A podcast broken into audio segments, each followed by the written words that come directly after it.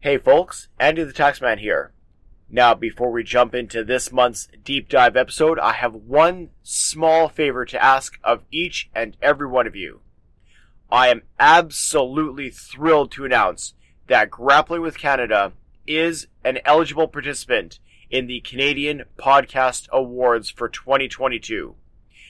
We are thrilled to be able to be nominated in several different categories, so here's what I need from each and every one of you listeners.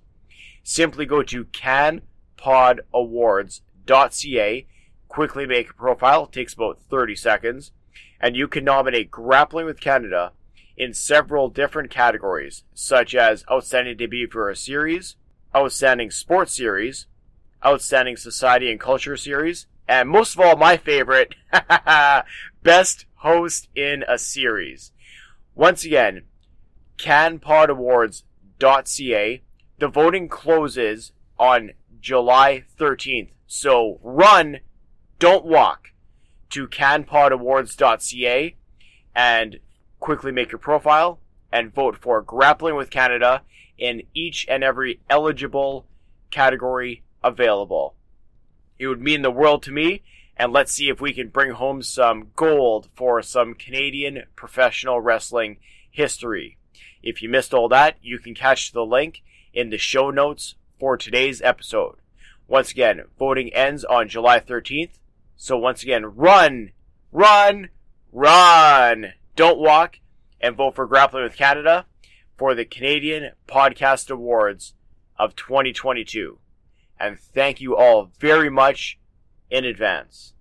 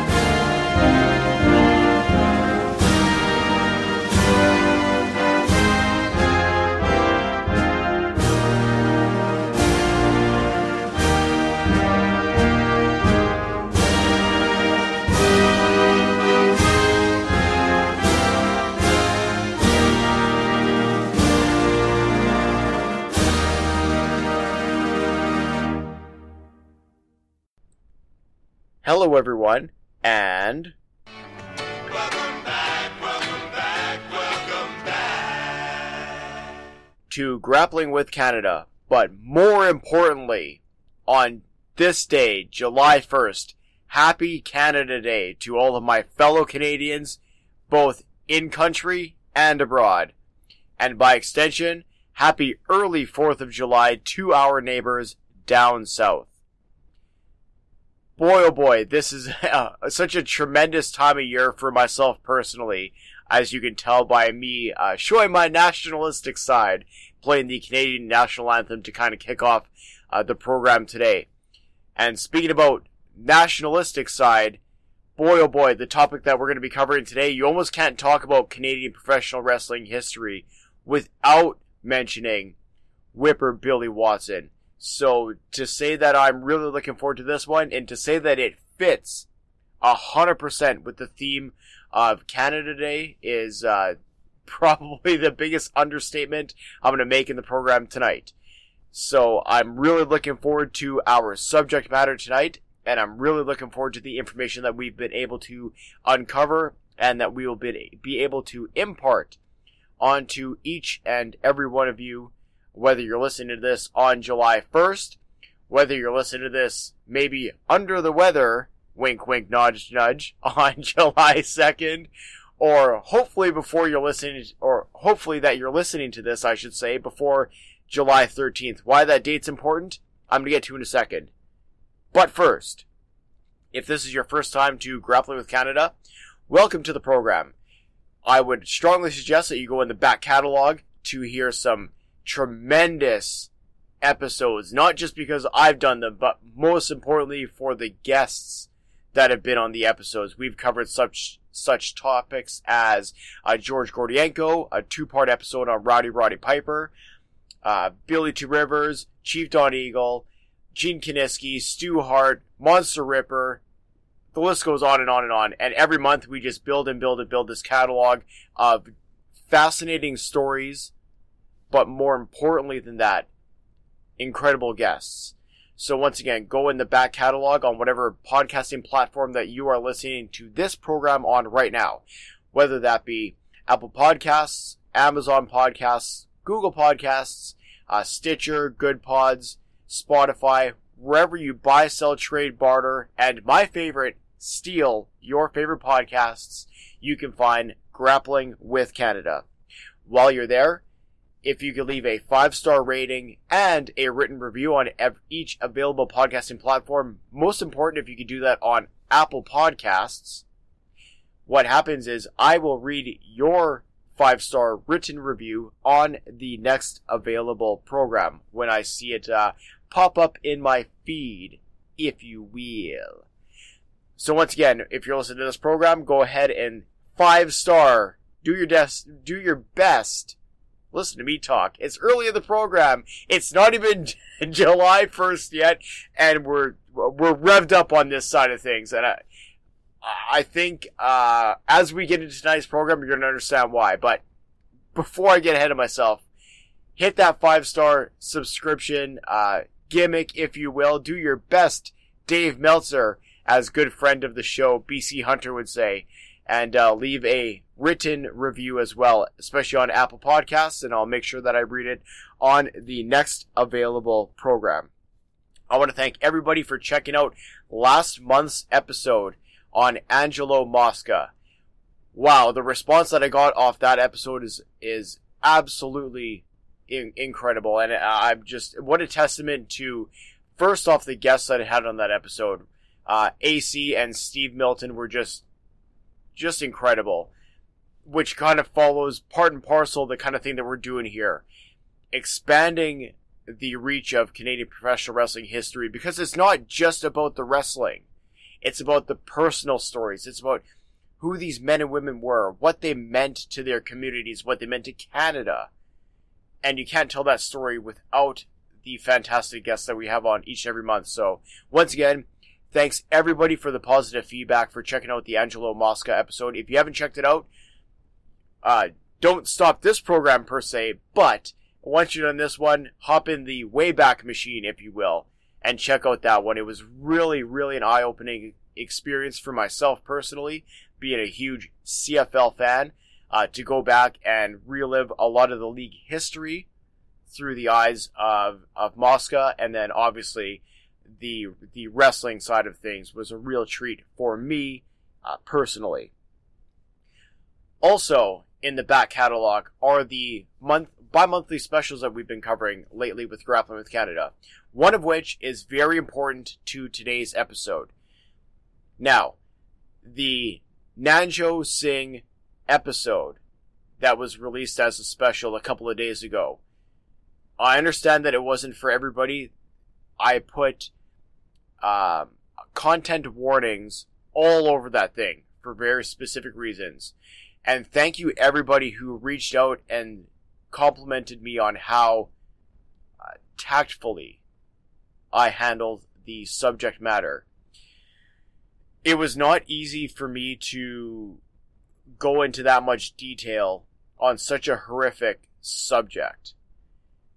And I spent a lot of time, you know, agonizing.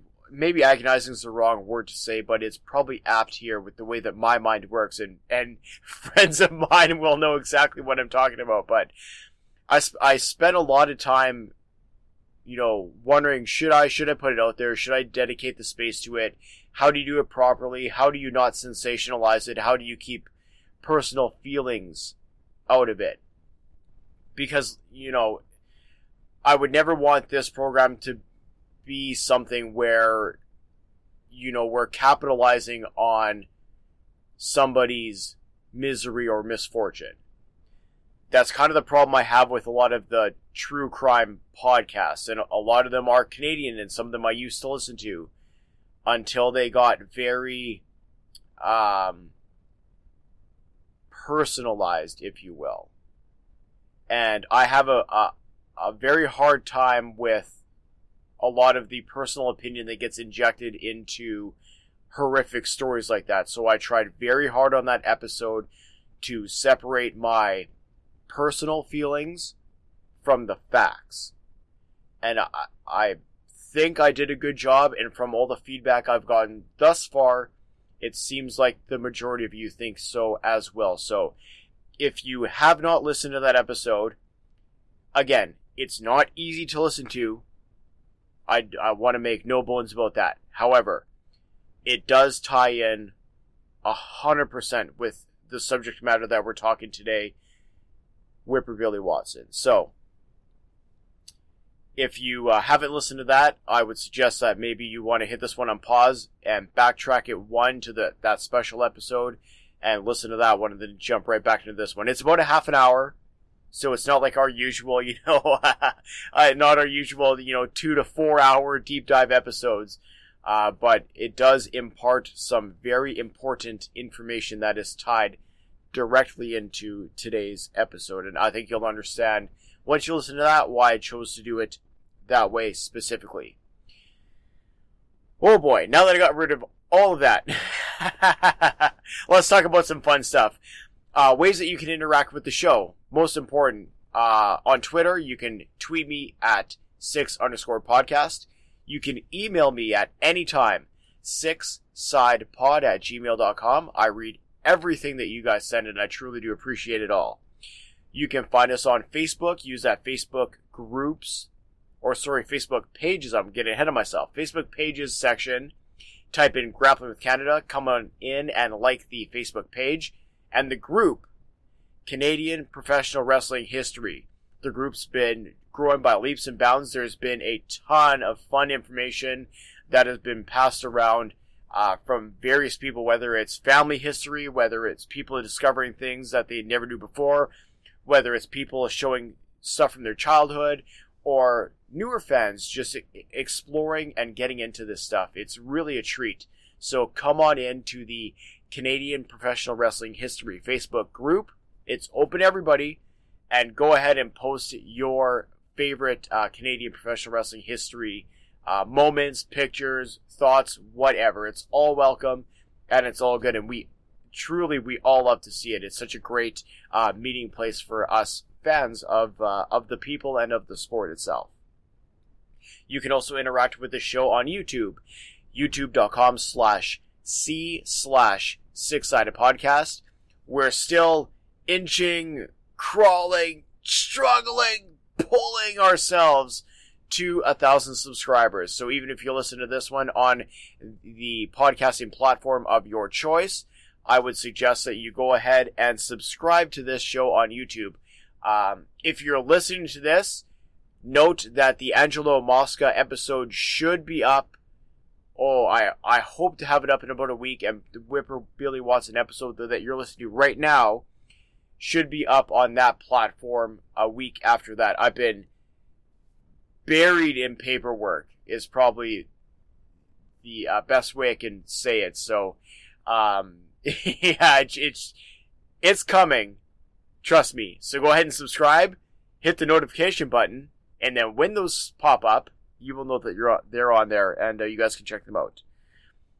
As well, I should also mention in regards to these special episodes, if you'll recall a few months ago, I had Vance Nevada on, and he was talking about the upcoming book, Uncontrolled Chaos, Canada's remarkable professional wrestling history book that he's going to be rele- releasing in a couple of months. I'm going to have Vance on the program again very soon. You guys are honestly running out of time to get any and all questions in to Vance because it's going to be a Q&A episode that I have Vance Nevada on next for the second part of our series covering his book and his research on such. So, send your questions to six side pod at gmail.com. You can also tweet them to me at six underscore podcast. You can even shoot me a message off of the Facebook page or off of the uh, Facebook group as well, and I'll make sure that they make air. We've got a fantastic amount of responses, some really, really, really well thought out questions.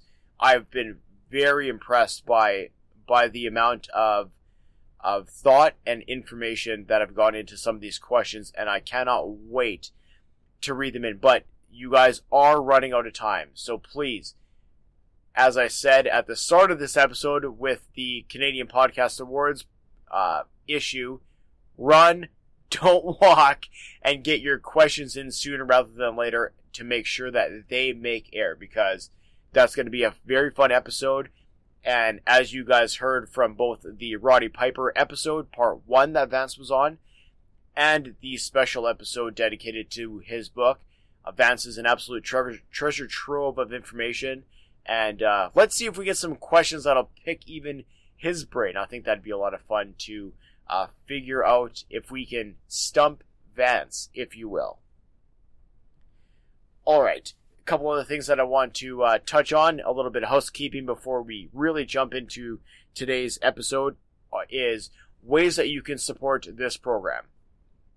Uh, you can donate to this program. I know times are tough right now. Inflation is through the roof, and it's absolutely insane.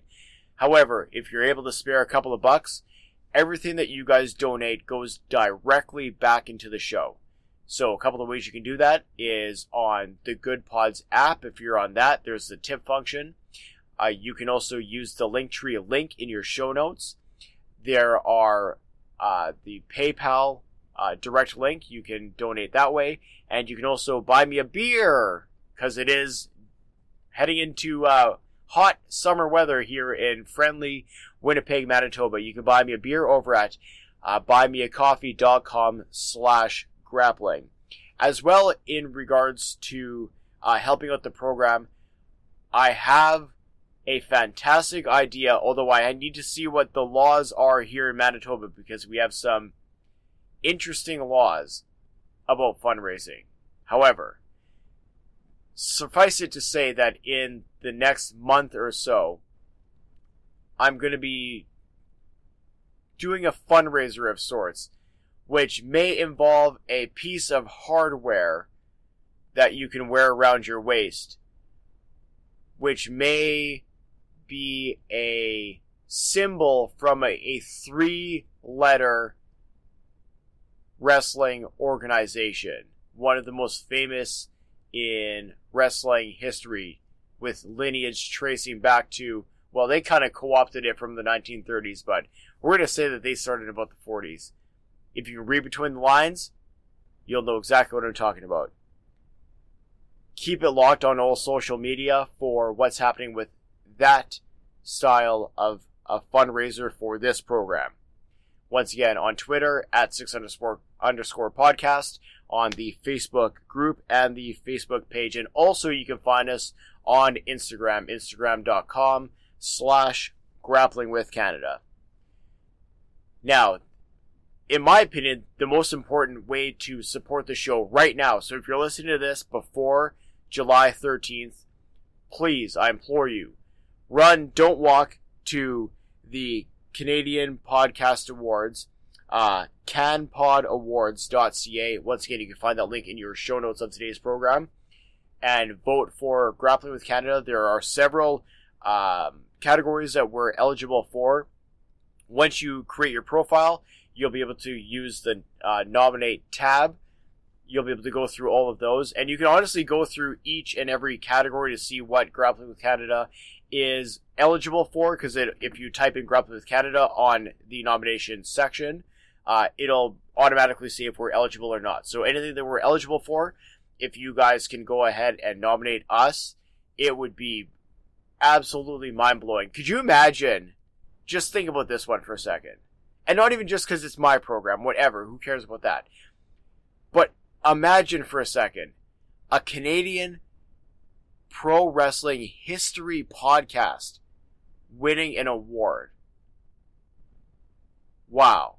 Would be unbelievable. So please, if if you could do one special, th- well, I'm going to ask you to do something way later in the program, but if you could do one thing for me while you're listening to this deep dive program, go ahead to canpodawards.ca and vote for Grappling with Canada. Once again, uh, voting ends, I'm pretty sure, on July 13th, so don't wait. Get it done right now when you're listening to this program. And I truly appreciate each and every one of you uh, who votes for us, and let's see if we can let's see if we can make something happen and make some noise in the Canadian uh, podcast scene. A couple of things that I wanted to touch on as well before we get into tonight's program is a couple of programs that I was very fortunate to be on a guest on. So this didn't make air before the Angelo Mosca episode, unfortunately, but I was so pleased to be a guest uh, twice now. My second time a guest on the Wrestling with the Truth podcast. Uh, BC Hunter was short a couple of co-hosts and he had me on. We were talking about a little bit of the ridiculousness surrounding um, some of the modern wrestling uh, deathmatch kind of stuff, and and we had some.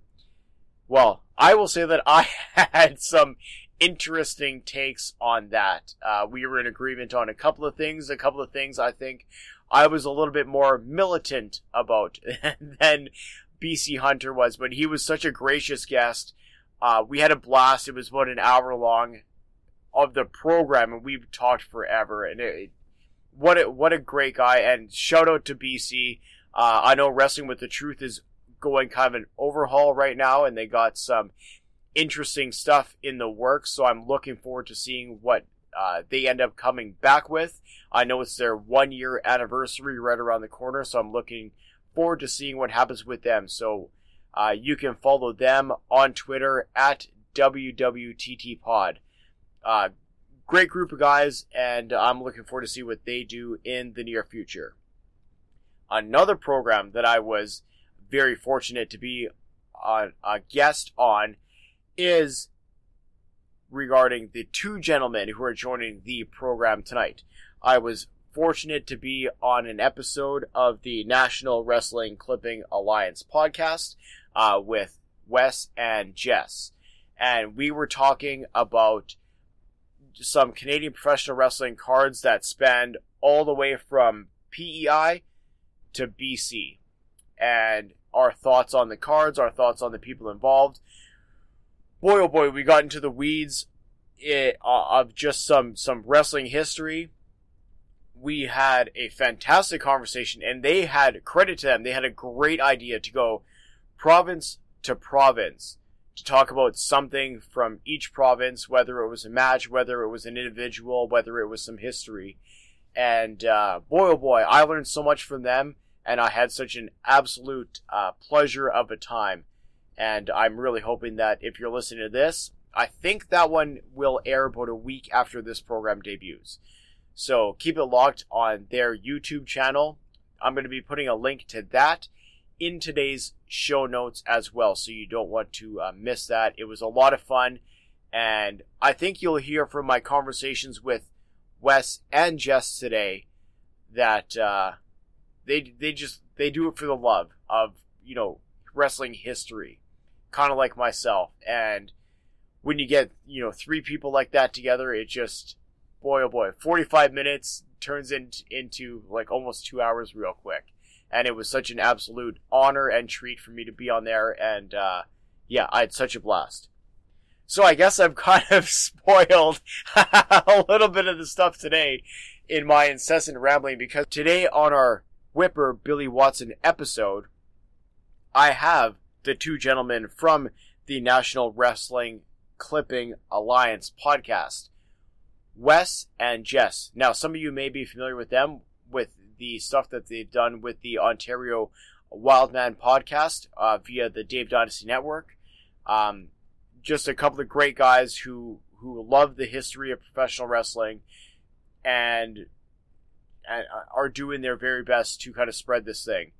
And what they've done with their clipping pages on Facebook, which we get into as well in the program, as well as what they impart on Twitter, is just it's a lot of great stuff. And a bit of the conversation that we had, you know, on and off air both, you know, on my program and their program is, you know, regarding this odd monopolization of wrestling history. And I'm sorry, I'm going to step on my soapbox for just a minute while before we get into tonight's program. So,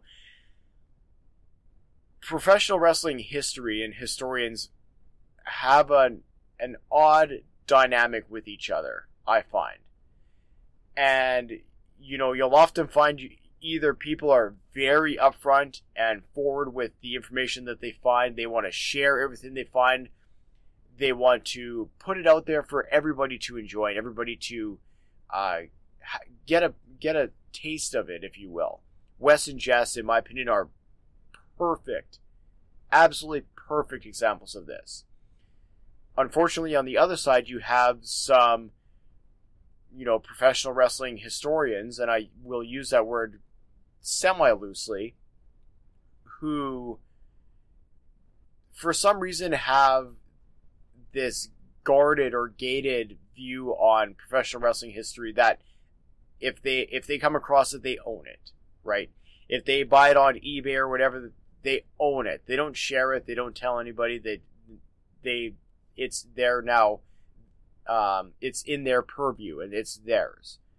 And i kind of think that that's the wrong way to go about all this stuff. So you know i i hope that in our conversation today wes and jess will impart on you the listener the fact that we as as not just wrestling fans, not just wrestling historians, not just Canadian history buffs, not just you know not not specifically parts of these, but as a whole that will do a better job of passing information on because you know all it takes is somebody to pass away and it's gone and it's it's awful to say but man, we've seen it. We've seen it uh, too often, especially lately.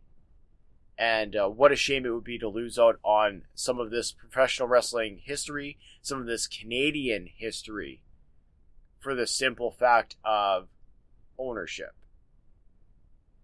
And that's all I'm going to say about that. So, without further ado, let's jump into tonight's episode. But before we do that, as I always do, let's hear a little bit of uh, match audio from Whipper Billy Watson, and then let's dive right in to learn about the Whipper. Please enjoy. There's a whip into the ropes.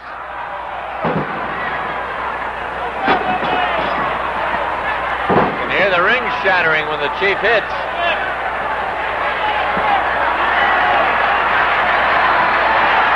A wrist lock. Actually, there's a judo hold in there. He's putting pressure on the back of that left hand.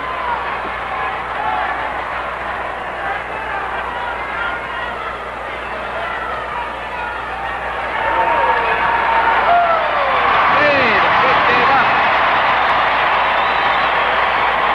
Chief gave up, and a judo hold of Whipper Watson wanted into this one. That's a new one the whips developed. The chief had to call it an early evening.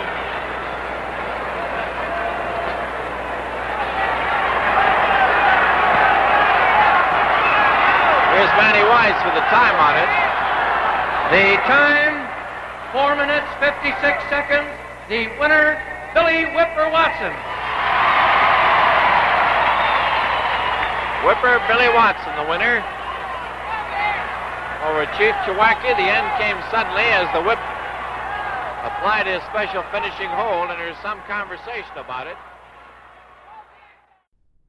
William John Potts was born June 25th, 1915, in East York, Ontario, which is now a part of the Toronto area. Uh, he was born to an English born father, John Potts, and a Canadian born mother, Alice Mary Wilkin. Watson began wrestling in Toronto under his real name.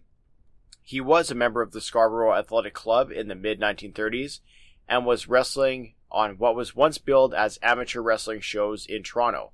An important distinction here is that at the time there was a couple of factions in Canada. There was the Amateur Athletic Association out of Toronto, I believe, and there was the Professional Athletic Association out of Montreal. Now, at the time, there was a big divide between the two associations and who could work with who and what wrestlers could wrestle under what banner. And, you know, perhaps that's a topic of conversation that I'll have to explore in a later episode, if you will. Not that I want to telegraph too much, but it is an interesting dynamic and something that will play a part uh, later on in both this episode and later episodes of Grappling with Canada. But really, who was Whipper Billy Watson? I think we should explain a little bit about the man before we go into all of the depth and detail that we're going to get into later on the program uh, tonight. So, for a little bit of biographical background, I'm going to reference an article written by a friend of the show, Greg Oliver, for one of my favorite wrestling sites, uh, slamwrestling.net. So in this article titled Remembering Whipper Billy Watson, this is from uh, March of 2000. Greg goes on to write, It's been 10 years since we lost Whip to a heart attack. But how does one explain the appeal, the legacy of Toronto's William Potts, aka Whipper Billy Watson today, to today's wrestling fan? Well, by talking to a few wrestlers who knew him inside and outside the square circle. Quote, the thing that I remember about Watson is that every time you beat him, you had to fight your way out of the ring, explained Don Leo Jonathan, laughing at the rele- recollection. Such was the fervor that Watson inspired in the faithful of Southern Ontario and of Western New York. Watson began his wrestling career in 1936 in England, and it lasted until 1971 when an automobile accident forced him from the ring and into tirelessly working with charitable organizations on a full-time basis.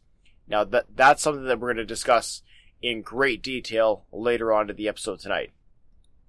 The Whip knew no shame in using his celebrity to further the causes of the right and the just. In the ring, Watson was just the one dealing out the justice. Always the fan favorite, he virtually controlled the Toronto promotion owned by Frank Tunney. Quote, he was the boss, so if you didn't want to do exactly what he wanted, he would go back to the office, recalled Hans Schmidt, one of these famous goose stepping German heels of the post World War II era. Again, somebody that we're going to talk to uh, talk about later on in this program. When you go in the ring with him, I've wrestled him about a thousand times.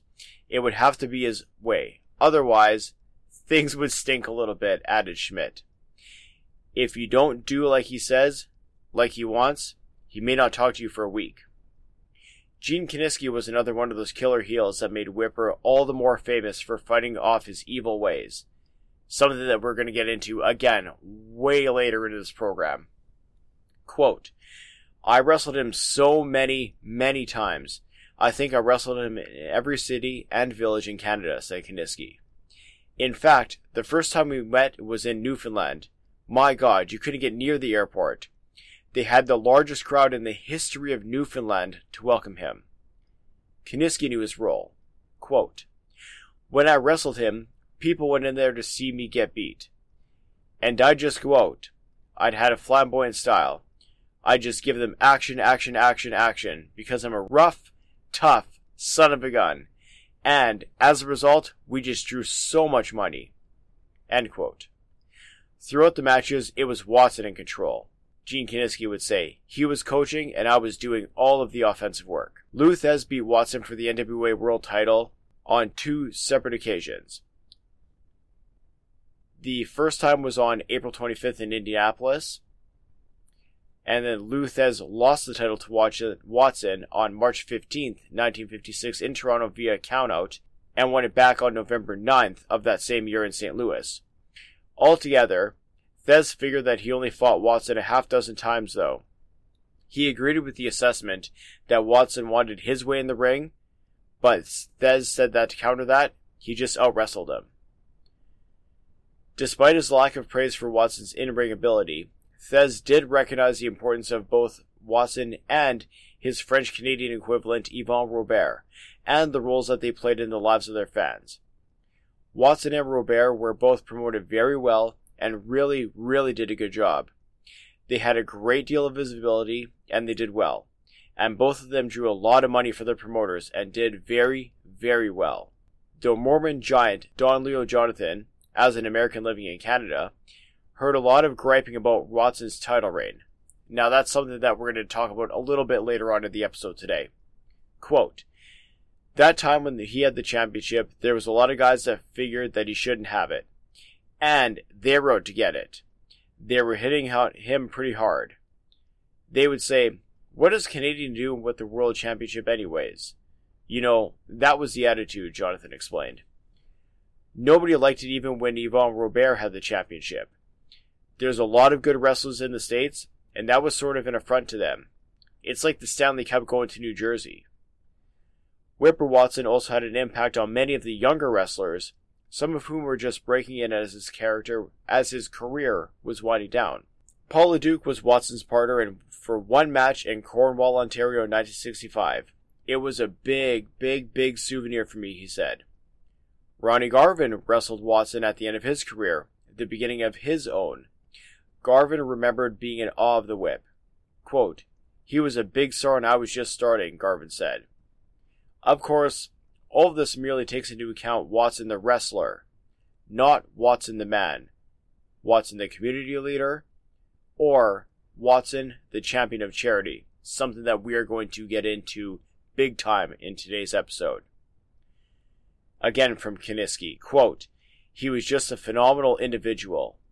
I can't, to be honest, speak highly enough for him, about him. He was a great, great asset to the world of professional sports.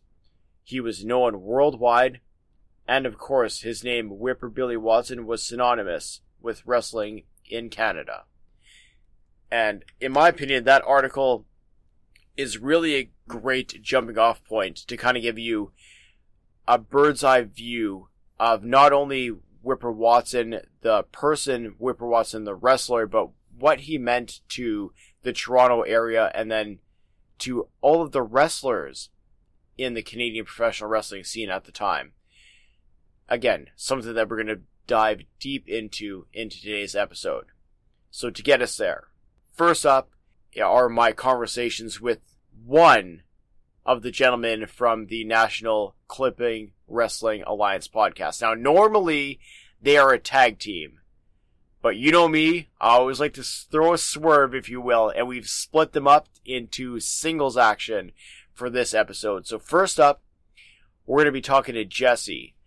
Uh, Jess has done an incredible amount of work learning about Whipper Watson. He's got binders upon binders. He has clippings upon clippings, and just he, he knows so much and has so much uh, backstory, has so much uh, factual, more important information about Whipper Watson.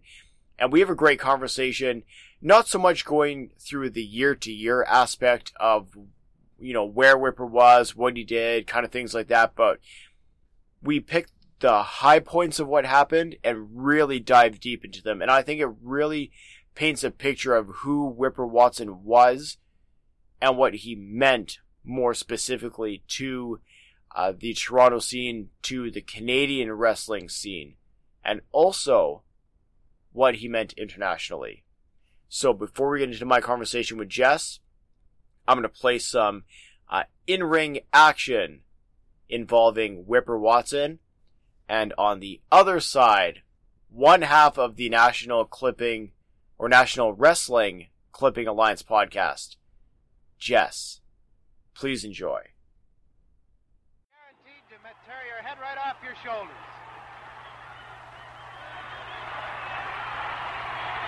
There's Watson riding piggyback and applying what looks to be a strangle. You'll note that the forearm is under the chin, but Moscato says no. Here's Watson rocking Big Ed Miller into dreamland. Miller is out like a light. Watson, the winner. The team of Bobo Brazil, Whipper Bill Watson win the second fall over Big Ed Miller and Dan Miller, the brother combination from Columbus, Ohio. And now Watson is applying the same treatment to Dan Miller, although the fall is officially called by Sergeant Joe Moscato, the referee.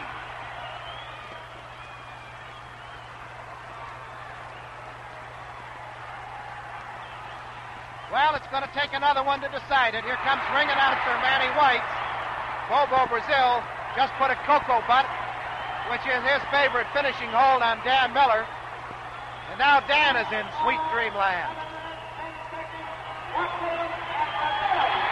Well, I couldn't hear, but I think Manny White said five minutes and ten seconds, the time of the fall. Whipper Billy Watson and Bobo Brazil over the Miller brothers, Dan and Ed, and that squares the match at a fall apiece. All right, I'm pleased to be joined on the line right now by one half of the National Wrestling Clipping Alliance tag team. Uh, Jess, how you doing, man? Thank you. Hello, hello, hello. Thanks for having me out, man. I'm so excited to be here. Now that we're on round two from various Yeah. technical difficulties from the first time we were going to record, but I'm I'm so happy to have you on tonight uh, for quite the topic that we're covering this month, Whipper Billy Watson, and it's interesting because you know this is somebody who, and we're going to get into it, whose career life uh, uh, story has really touched the hearts and minds of, of Canadians from really the 30s till today and across generations and, and across uh, all types of social constructs. It, it's really, he may be the most impressive person in Canadian professional wrestling history in that aspect of the professional wrestling business.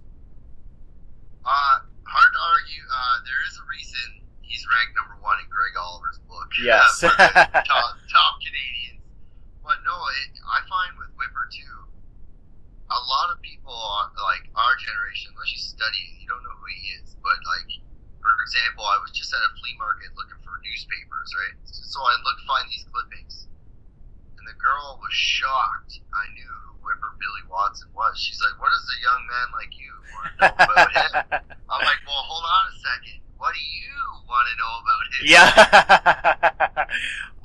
You- Perhaps she didn't know that you had binders and binders upon Yeah, uh, right, upon right. uh, clippings to to uh, further your knowledge. I guess you know what that kind of segues us into a, a little bit of, of a backstory about yourself and what's happening with uh, the program with yourself and Wes. But more specifically, what drew you into the clipping aspect of professional wrestling history? So for me, I was just like, I got stuck in the 80s. I didn't know where to go, right? I was like, I, I know there's wrestling before 1980. Yes. Where, like, I needed help. So I reached out to Greg Oliver, and he kind of helped me, and then I met him and kind of took on Ontario Superfan, Terry Dart's abundance of loose papers. And he's like, listen, he was a super fan. He wanted, and he passed away. But um, he wanted to leave that with a fan. And Greg's like, hey, if you want to spend the time and put it together, then. So I feel like I'm kind of completing his work. But it just led to more and more of my knowledge and probably about almost three years solid now of just putting these binders together. I got about nine or ten of them. But it, it, it really just opened your eyes about the local stuff here, let alone it's not just Vince, right? It Yes. goes beyond Vince McMahon Jr. Yes. Yeah, I always love seeing on, on Twitter and on Facebook as well you, the pictures of your binders of of just the, the vast array and assortment of materials, and like you know they're all labeled like you know whoever whoever it was and the, the years specific too, right? I I really enjoy that kind of stuff. Yeah, the Toronto binders I always have. I have the 50s and 60s Toronto binder, the uh, 70 to 89, 90 to now. And then, you know, Wes will make fun of me, but I don't care. I have the Hulk Hogan binder. I got the Hulk Hogan binder with all the Hulkster stuff in it because, like, that's it's our era, man. Yeah. Like, who wasn't a Hulkamaniac, right? Yeah, hundred So, percent. Uh, the Terry Justice binder is just gold that I have. It's just, oh my god, the, the stuff you just like, oh wow, he was here this week, and then he was here next week, and we just love to share it, man. So that's I love it. Yeah, which I obviously, you know, with my interest in the history side of things, I, I love seeing it, and I get such a thrill that, you know, it, it's it's not just the older generations, and this is something that we'll discuss later on in our conversation tonight. But it, it's you know, now it's it's people a little bit older than us, right? Now it's us, and hopefully getting you know our kids into it, and, and obviously that's a conversation we'll have a little bit later, but how this all ties into our conversation tonight is naturally a lot of the information that you would have in some way, shape, or form would be tied in some point to Whipper Billy Watson. Now, for yourself, and you were saying that you you know you're stuck in the 80s, you want to see what else is out there. Was Whipper Watson a name that had come to you before you started the wrestling research? No, I didn't know who he absolutely was. No, and I'm I'm not afraid to admit it. Like I didn't know who Whipper was. I didn't know a lot of the guys we'll probably discuss tonight. I didn't know who they were. Mm-hmm. I didn't even know who the Sheik was. I thought that was the Iron Sheik that Yes. I saw on WWE, right? But it's like, no, no, no, no, silly Jesse, right? Like, and then it just kind of opened up like the Detroit side, and then because I was so focused on Whipper Watson and the Ontario side, then I kind of branched to the borderline, right, and got to the Detroit side. So Yes. it's it's it's wild, man, to what's out there. So I, I know that yourself and Wes with the old podcast, the Ontario Wildmen podcast, you guys had done a two part episode actually on Whipper Watson where you guys did what I thought was an excellent job going essentially uh, year over year where he was, what he did, uh, his feuds, you know, all that kind of information. I highly suggest that everybody can go check that out. I'm actually going to put a link to that in the show notes on today's episode so everybody can check that one out tonight's going to be a little bit different. We're not really going to get bogged down in, in the year to year, but we're going to give an, a really good look at some of the more fascinating aspects of what happened and a lot of the information that, that I've come across and that you uh, were able to impart in that episode. Some of the bigger stories, some of the more fascinating aspects is what we're really going to dial into today, and I think it's going to really, uh, really shed some light and open some eyes a- about not just Whipper Watson, the wrestler, but Whipper Watson, the individual, and what he had to go through in terms of uh, trials, tribulations, obviously, you know, the, the tragic and horrific end to his career. And I guess, you know, in, in terms of stories that are almost, you know, you, you wouldn't believe them if they didn't actually happen in history and were, and were uh, provable fact. We got to get into, you know, really early into his wrestling career. Uh, earlier on in the program, we had discussed how he kind of got his start, but what really changed the trajectory of his career was going overseas, if I'm not mistaken. Oh, definitely, definitely. That that it's funny who went on that trip, right? Like it was you had Whipper Watson, and then you know Tiger Tasker. Yes. I think uh, yeah, right. Al Corman and to- Tommy Nelson. I think. Yeah, Tommy Nelson, yeah. Yeah, yeah, right. Like those four guys went over, and it's just it's just wild. You get like if you think of 1930, right, and then he's over there wrestling, and then a guy was late coming over, right? So it's like I don't know, man. It's just so when you, you put hindsight on on everything now, and really say like, would he have been the person he was if he didn't go overseas? Yeah, that's correct, And, yeah. and that's like the benefit. That's the benefit of like guys like you and I have, and like people like Wes and Wenning stu- studies, like looking at it on a greater aspect, going, man, imagine he didn't go. Would he be the person he is if he didn't go? And that's that's a fascinating way to look at it as well, because not only was, and we'll touch on this in a minute, what happened with the name situation, but Yeah, the style of wrestling, I think, is really something that that he brought back here and really improved upon. And mm-hmm. you know, I was, and, and we should also frame this in the context of the years that happened. So we're talking 1936.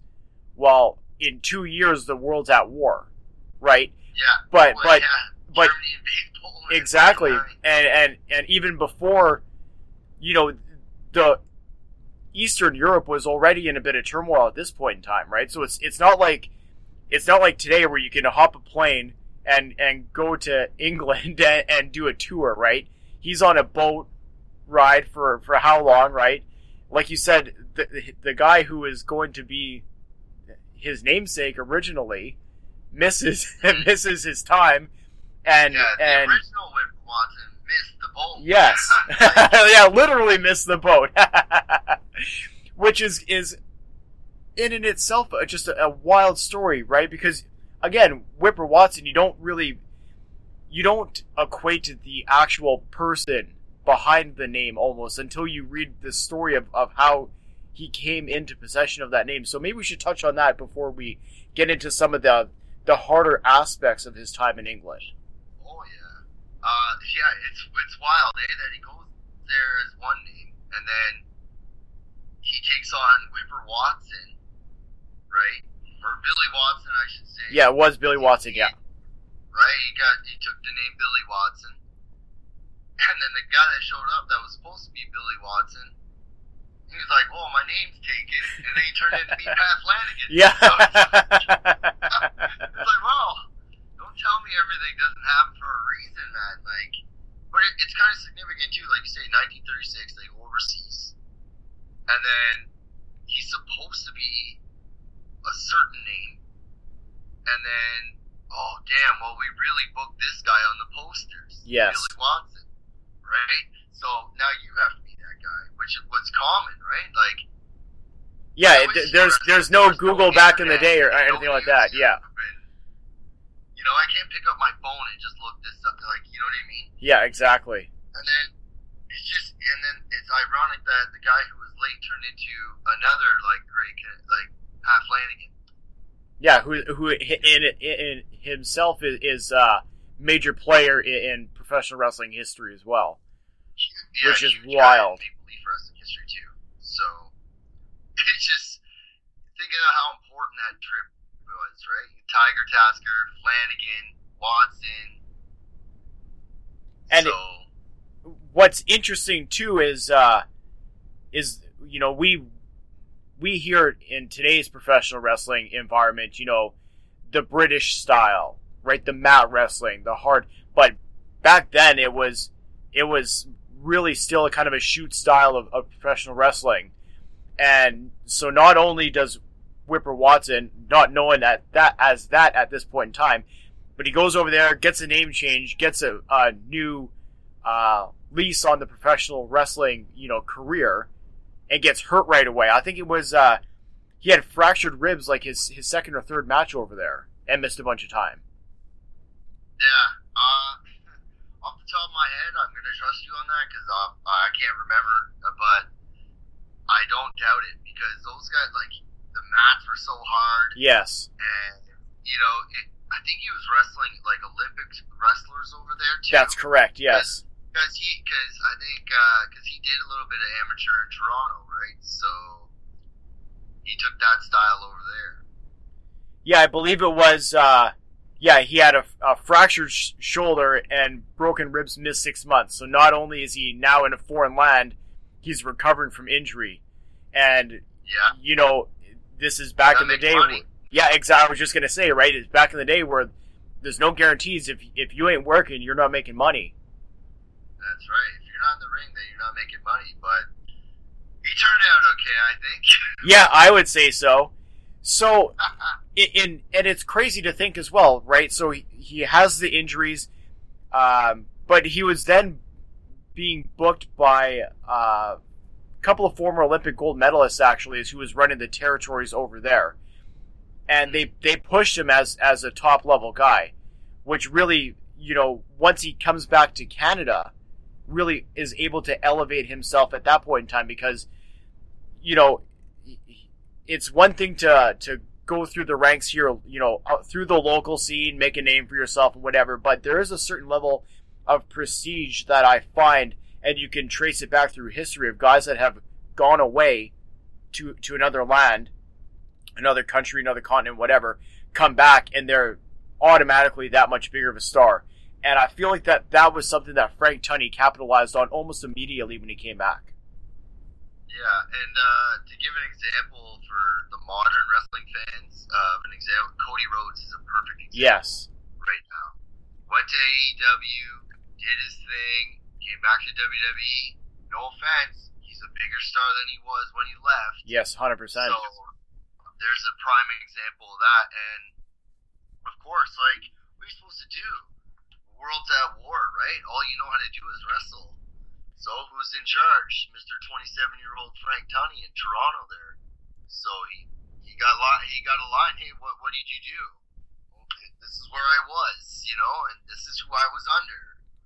So it Wh- worked out. which is crazy. I guess we should probably touch on that as well. So, just in terms of, of time frame, he leaves for uh, England in 1936, returns to Canada in 1940.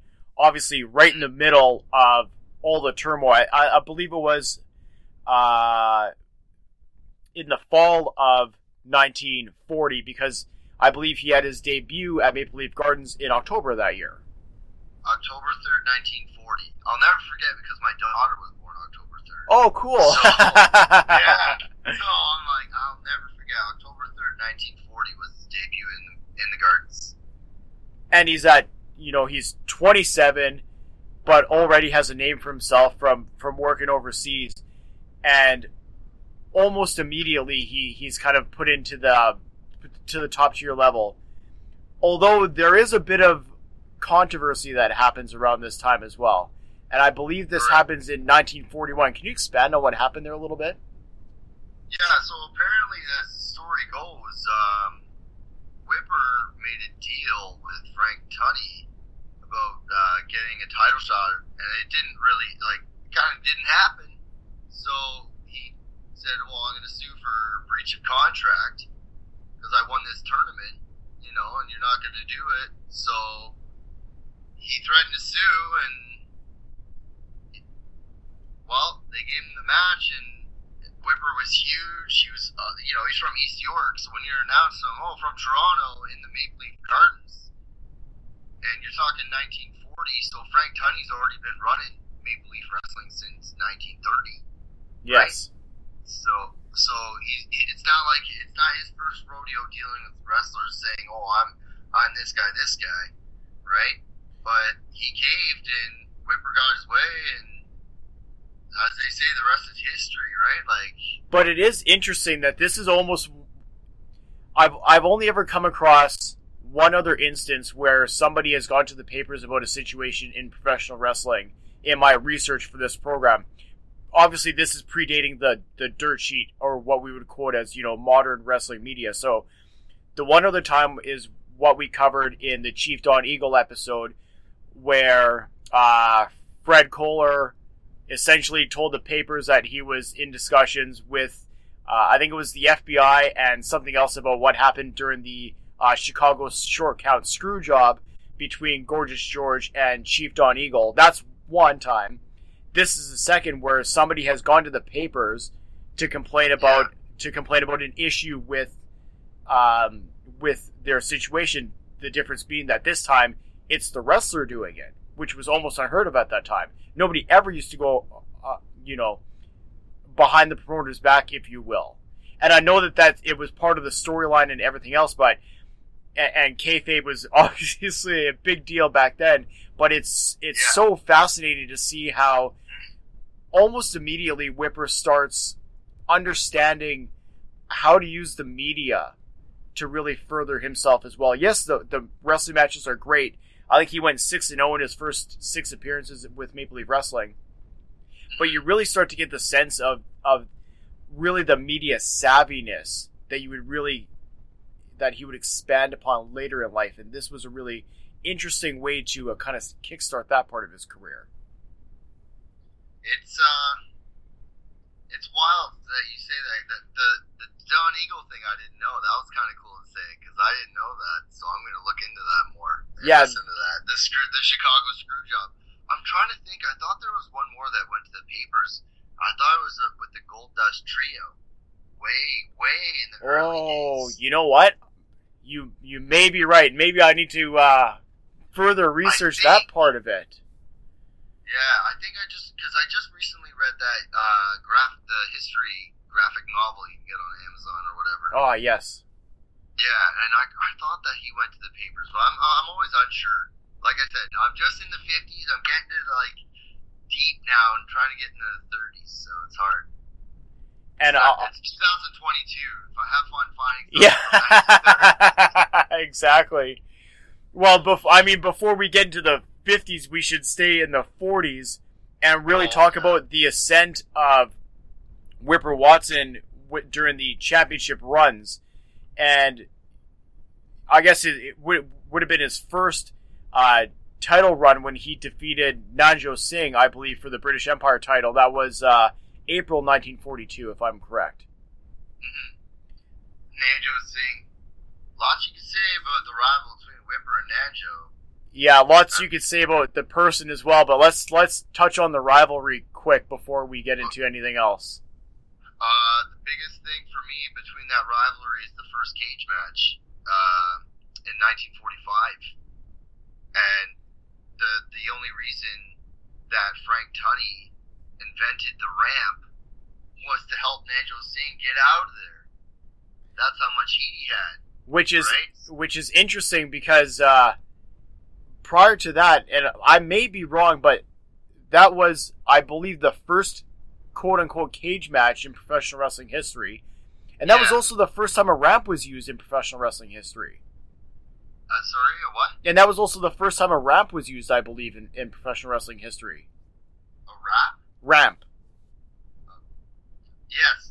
Um, it's, it's one of the most famous things for us in Ontario.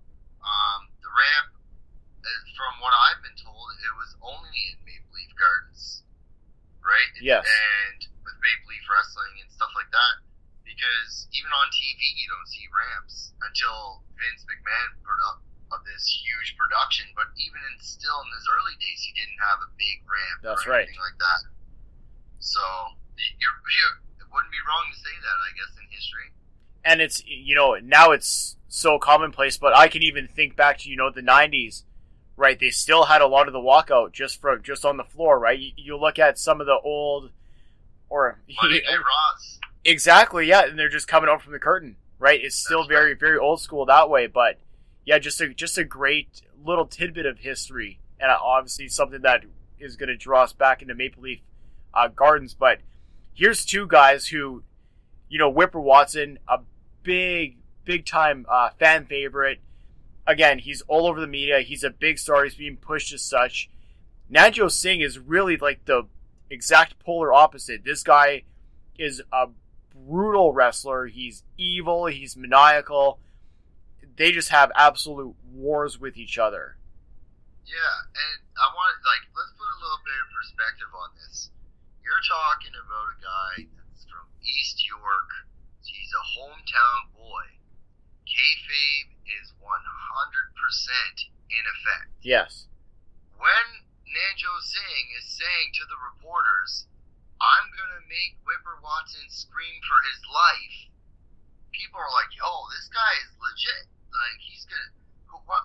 You can't talk like that about this guy. Yeah. You know what I mean? And, and so, and like you said, there's no social media, there's no internet.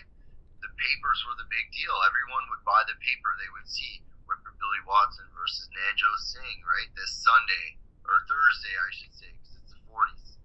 Um, this Thursday at Maple Leaf Gardens, right? And then I, it's just for years, like you talked 1942 and then uh, we mentioned the cage match in 1945. So there's three years of just battles. That's right. guy. And not to mention Nanjo Singh. Think of the timeline with a name like Singh during a World War II. Yeah. Ian, uh, like Yeah. I, we, always, we always say it on our show, like we like we, we don't want to sound politically incorrect, but at the same time, you have to put perspective on the time. yes. So, like the newspapers, like you said with the media, is wild too.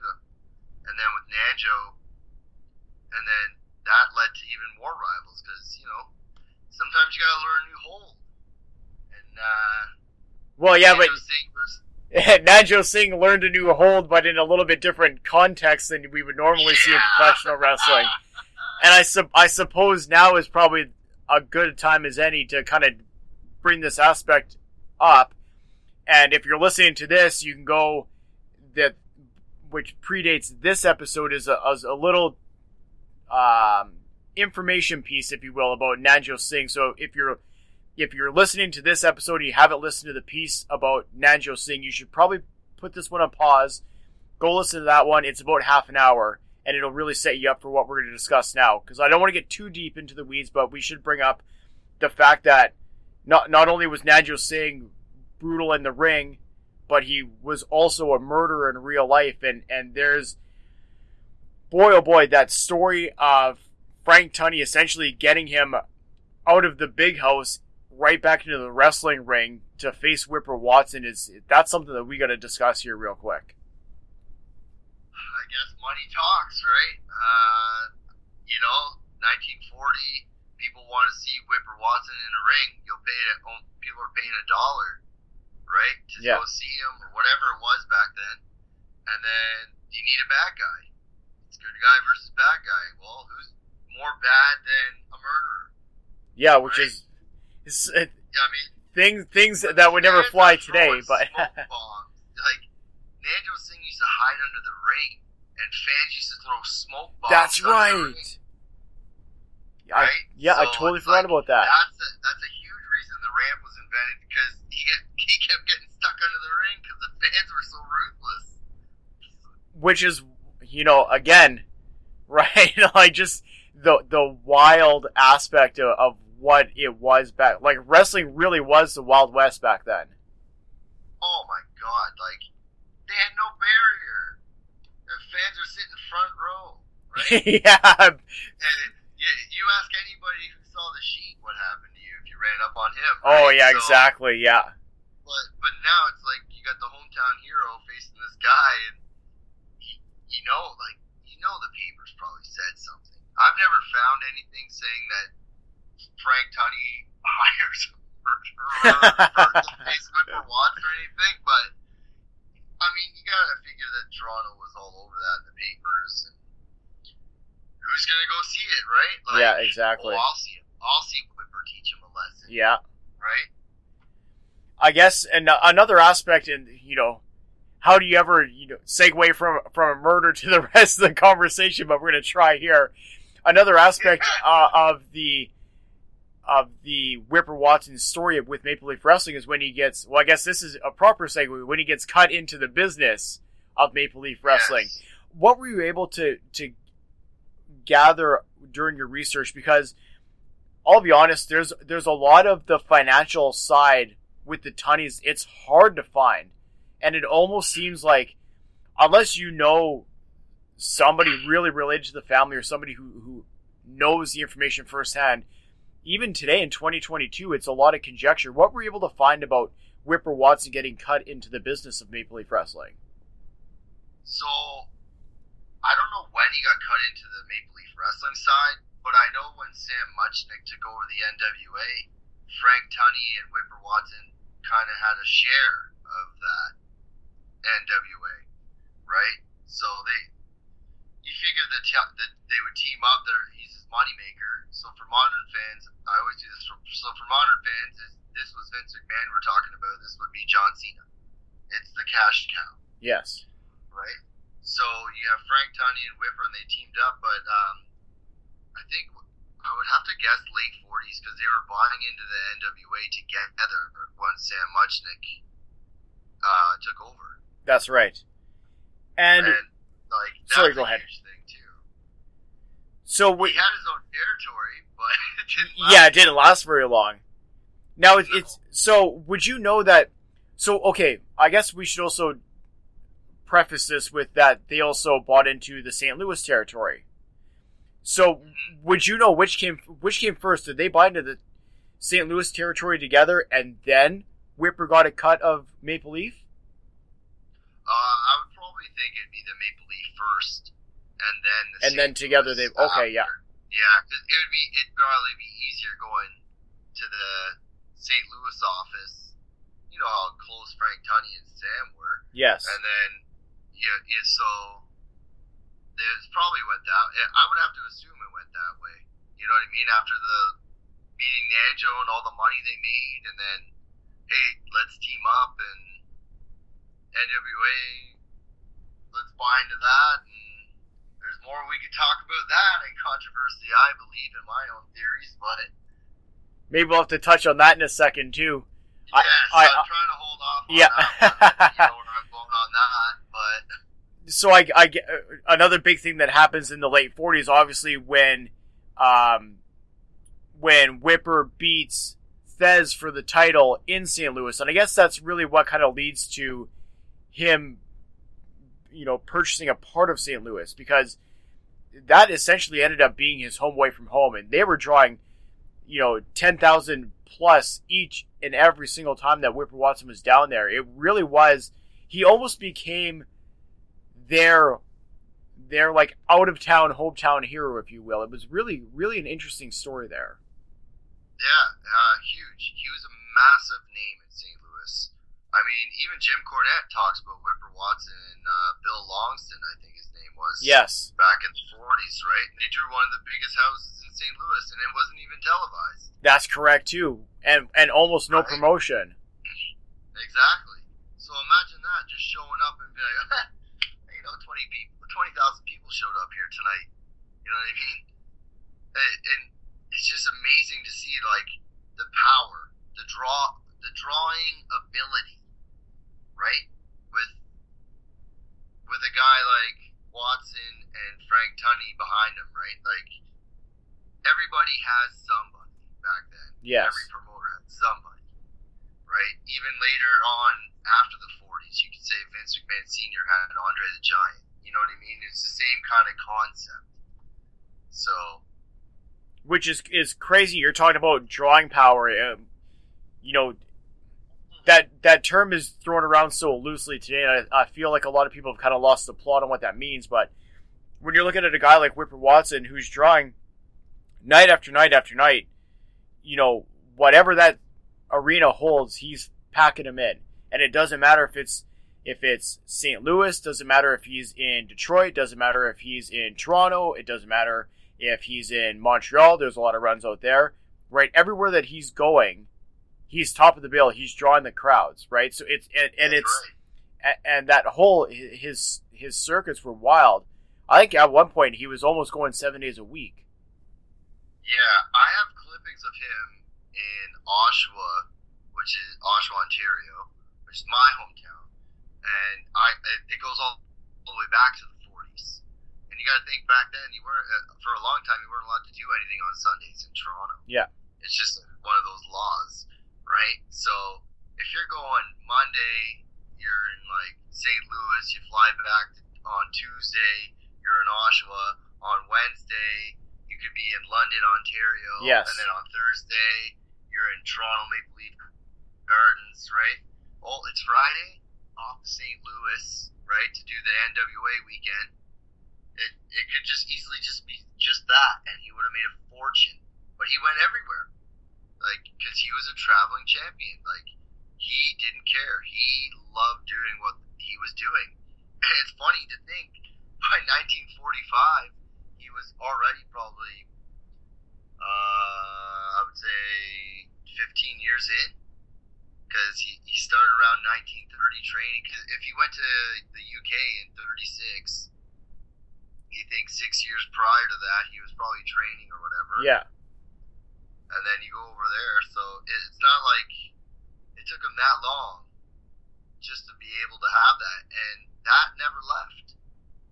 The drawing ability never left, and that's what amazes me about Whipper Watson. The drawing ability, like you said, which does get lost. Like you don't see Austin Rock draws anymore. yeah. Right. You don't see anything like now. Now Yeah, it, right. it it almost seems like it's it's now it's the company that'll draw, and that's always been that's been my view on it for a long time here.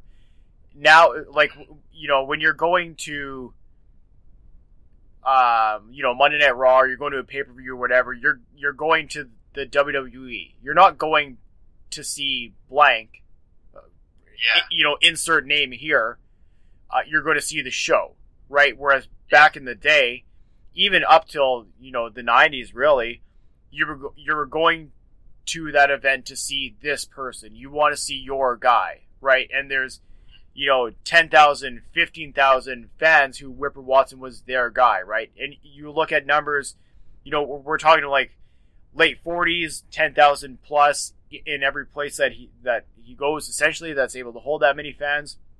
Right? You you even move into the 50s and and, and he's you know drawing 15,000 now and because they got to move to bigger arenas, right?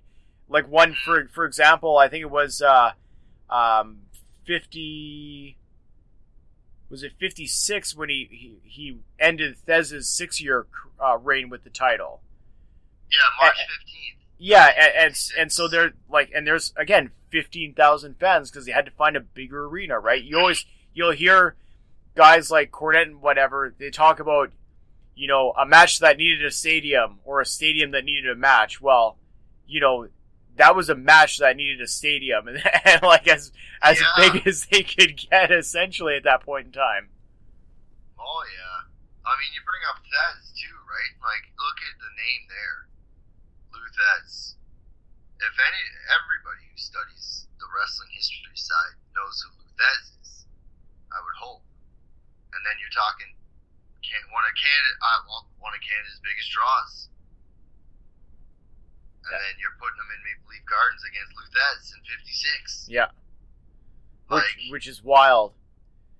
And, and and not only that, Talk right? About, talk about needing a time machine. Bro. Well, exactly. But but you know, not only that, you know, you you look down the list of some of the names that he was wrestling in, in the fifties, right? You got you know, Gorgeous George, Pat, O'C- and there's a lot about Gorgeous George. Obviously, anybody who's hasn't listened to the Chief Don Eagle episode, I would again go back and listen to that in the archives. But you know, Pat O'Connor, there's there's Dick Hutton, uh, Hans Schmidt.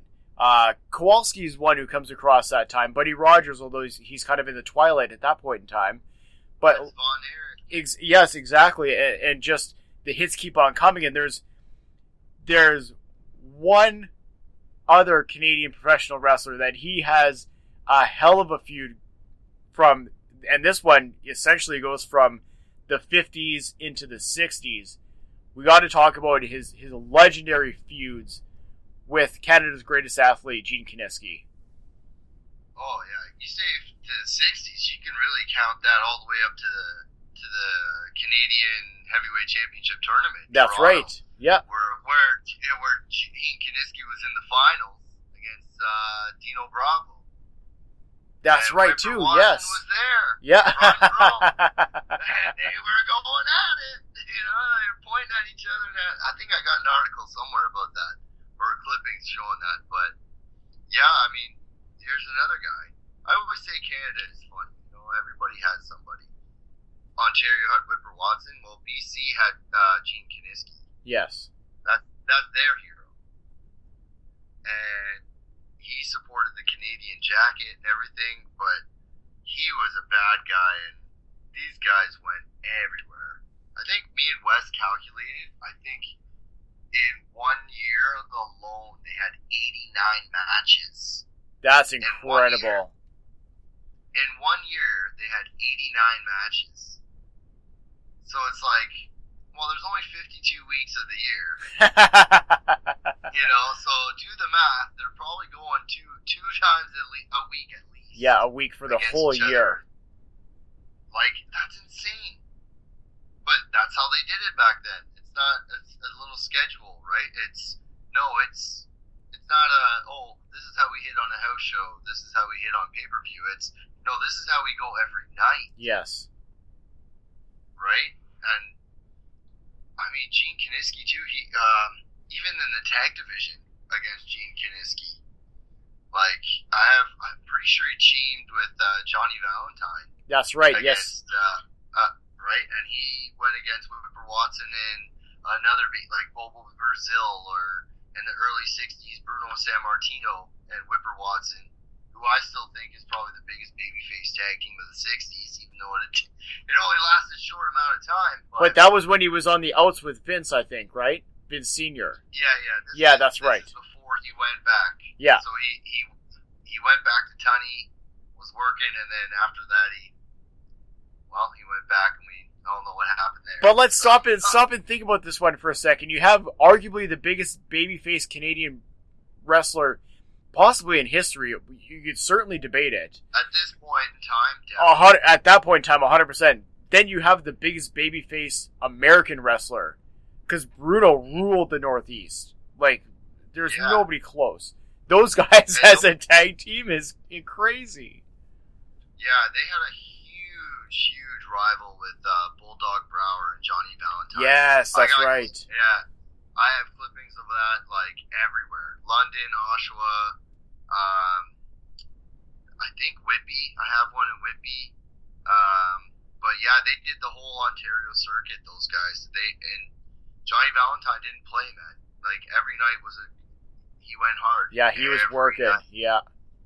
So imagine those battles. A young Bruno Sammartino, we're talking like 26, 27, before his big heyday. Teaming with like the biggest star in Canada against any villains, the Yeah. Kalmikoffs, anybody. Yeah. It's just, it's it's babyface overload. now, before Whipper Watson's career ended due to injury, something that we're going to talk about in a minute, it almost ended due to politics. Yeah. we should probably expand on that a little bit. So, so we got to talk about what happened when he he ran for the PC party. The, was the story that if, if he was elected, he would quit wrestling right then and there? I think that's what the the story was, right? Um, I know he ran for the Conservative Party, and it's so funny because when me and Wes did our episode on Whipper Watson, uh, I I did a tally and I was asking people like certain the appropriate age, like, hey, do you know Whipper Billy Watson? And it was only two answers. Yeah, the wrestler, or yeah, the politician. So, you know what I mean? So, it, it, but you know, politics is huge, and TV coverage and news coverage, and you got to think the popularity, right, of that of the name Whipper Watson, right?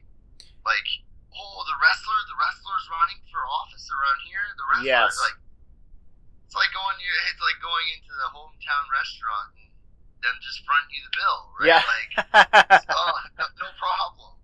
But he lost. Uh, You know, he, he didn't win. He lost by I think three thousand votes. Yes. Uh, if I- my mind serves me correctly. so it's you know it's wild because he's you know this is 1965 uh the, in the federal election uh yeah he lost by uh 2500 give or take a couple but but it's it's wild that you know it could have ended there.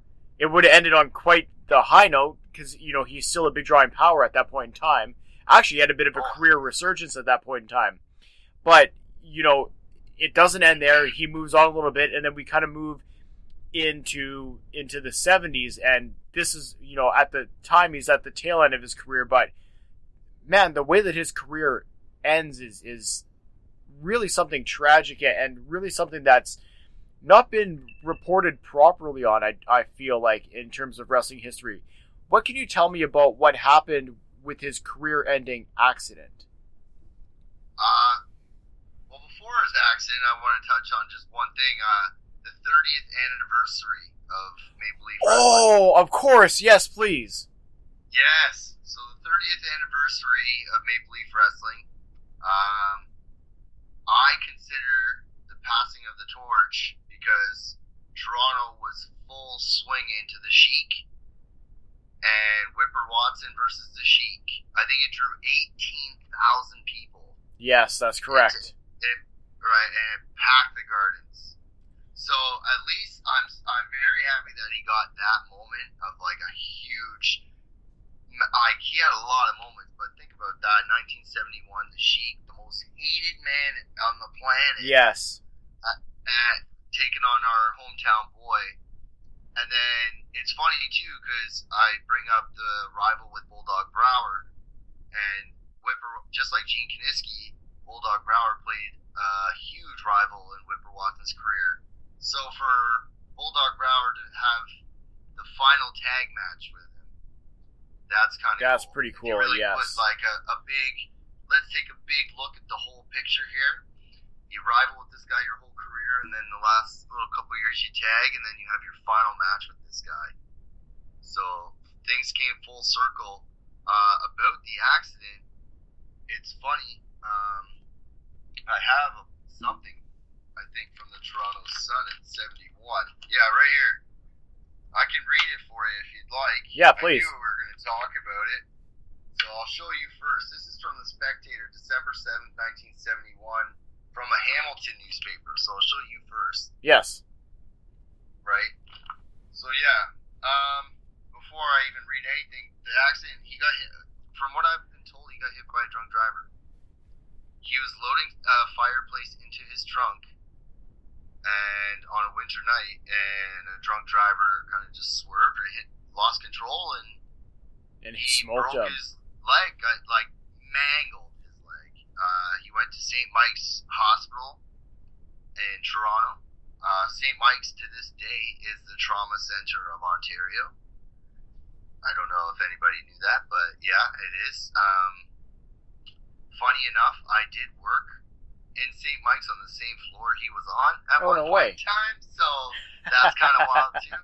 But yeah, um, the accident it, it could have been looked at two ways. Like, yeah, it's it's a tragedy that we lost this guy wrestling, but it also opened up a whole other humanitarian side for him. So the hospital trip kind of like ended one tr- one part of his life, but opened up a whole new other side of his life that he devoted it to. So Yes, and this is you know something that we're going to be touching on a little bit later on in the program with uh, your tag team partner, if you will. But I don't want to get too ahead of ourselves right now.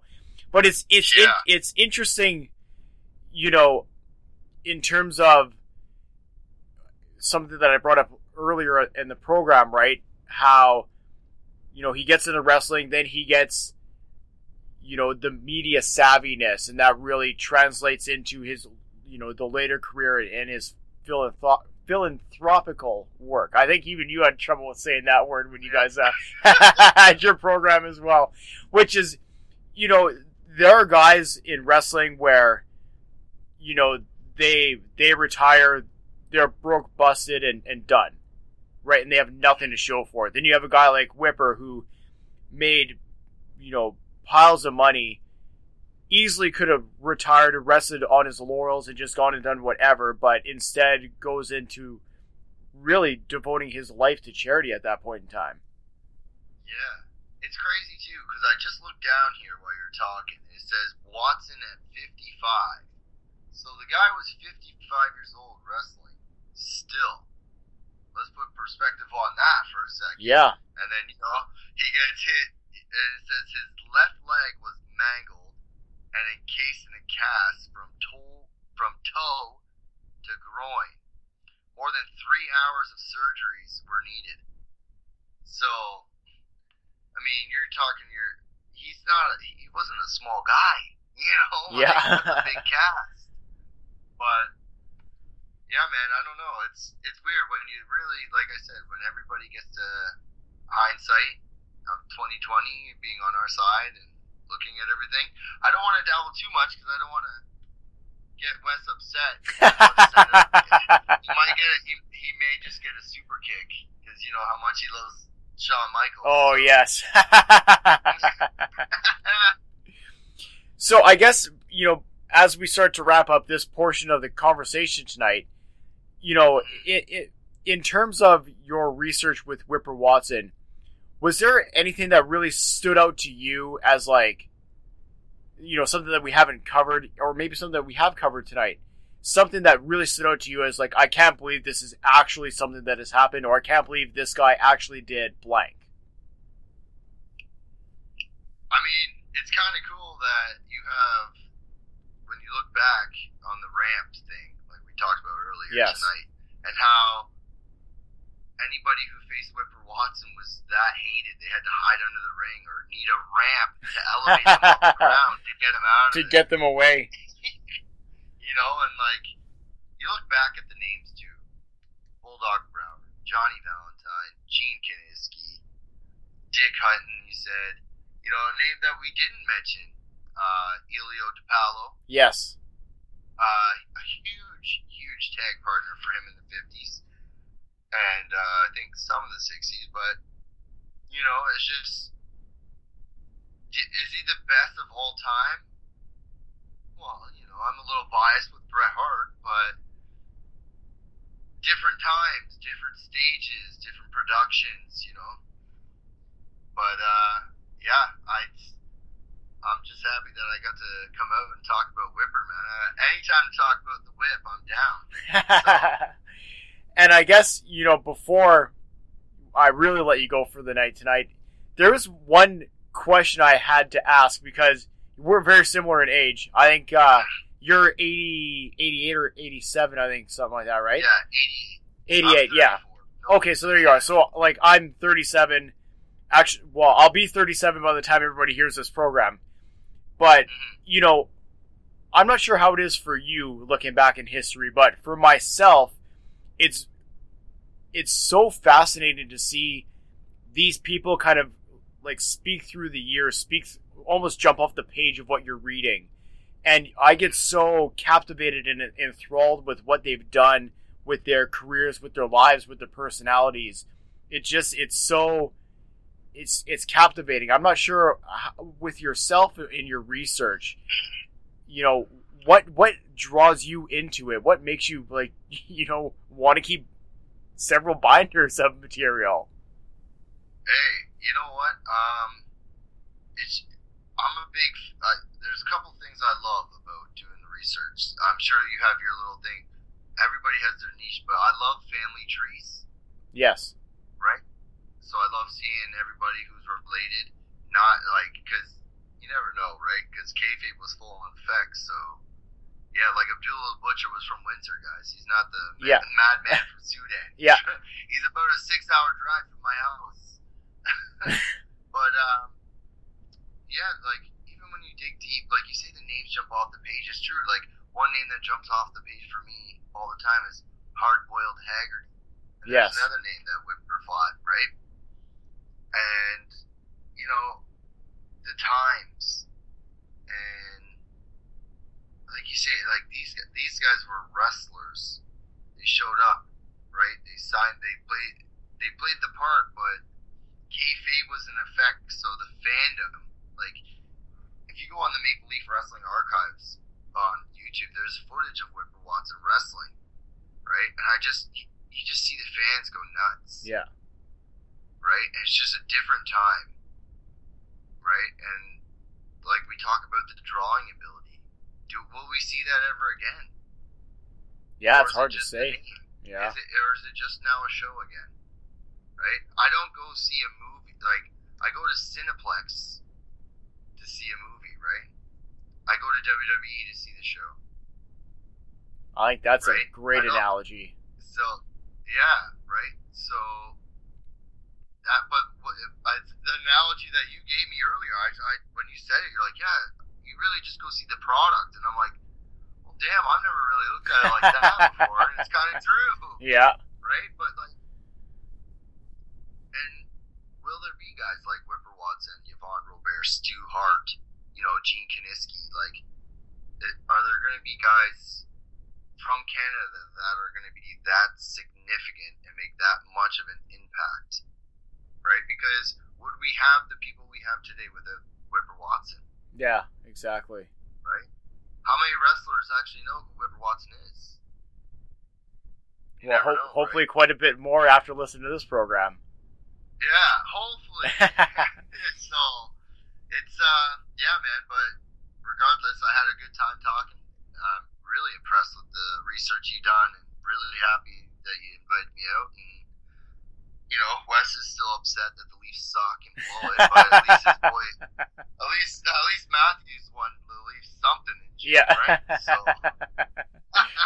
All right, Jesse, man, this is an absolute blast. Thank you so much. I'm gonna have to have you on again, and uh, I look forward to seeing what else you guys come up with on uh, on the Facebook groups and on on Twitter as well. yeah man looking forward to it anytime you want to have me out let's do it i'm down Now, to further dig into Whipper Billy Watson, not just the wrestler, but also the man, and especially into the philanthropic aspect of his uh, life and career, I'm going to bring on the second half of the National Wrestling Clipping Alliance podcast duo or tag team, if you will, uh, Wes. Now, Wes was an absolute treat to talk to, and actually, he now lives uh, about 30 minutes north of me, so I can call him the, the northerner, if you will. But um, Wes is going to come on the program. He's going to talk a lot about the personal side of Whipper Billy Watson, and we get into a lot of conversation about what Whipper meant to the philanthropic uh, community in in Ontario, and it's really an eye opening conversation in my opinion because you know you can you can read stuff on paper. You can read well not that many people read stuff on paper nowadays per se but you can read stuff online. You can read stuff via twitter or on facebook or whatever. But when you're having the conversation and you start really understanding the scope of certain things is uh, it's really really fascinating and, and just gives a much deeper appreciation if you will about uh, Whipper Watson and what he meant to Ontario as a whole and then naturally Canada on the bigger picture of that as well. But before we get there there was one part of the conversation that I had you previous to this regarding Kiniski because as many folks will know, we did the fantastic deep dive episode last season on Gene Kiniski, We had uh, author Stephen Verrier and the man behind MapleLeafWrestling.com, uh, guest from last month, uh, AC.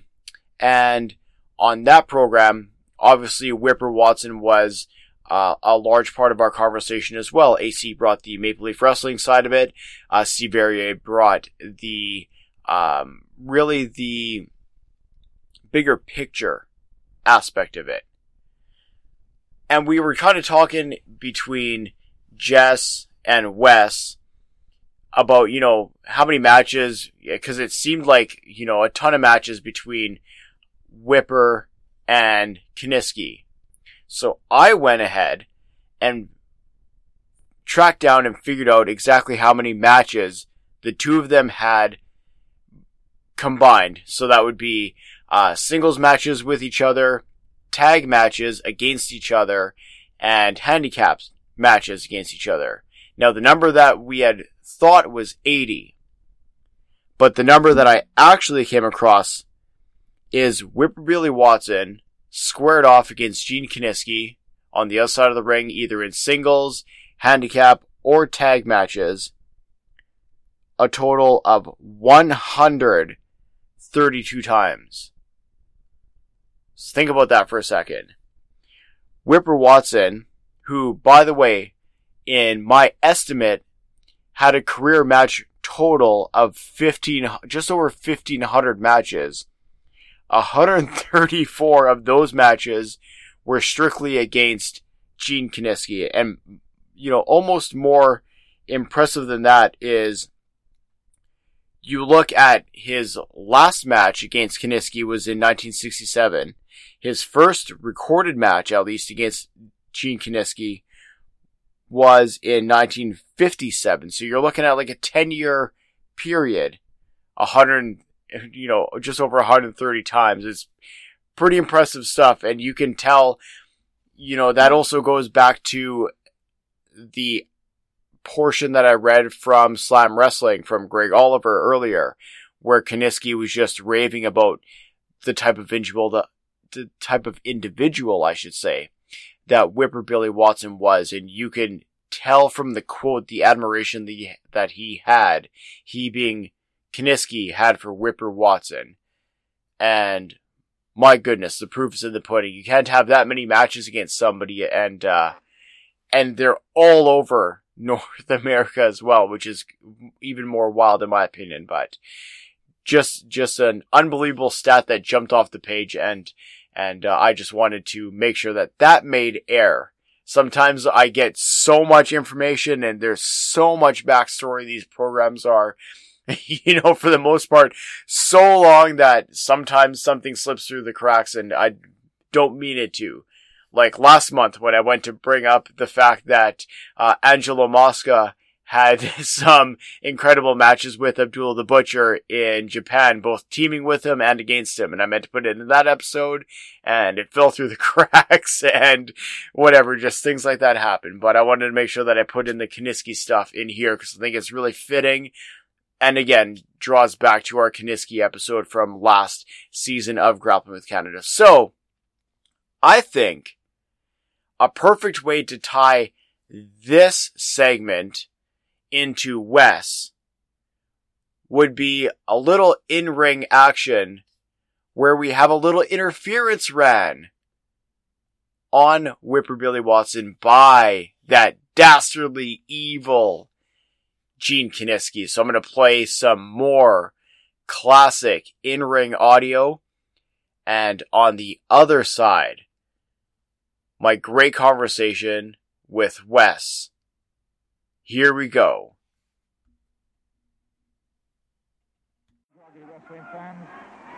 A little treatment from this sleeper and a man is not too well. And now Watson has the whole family applied.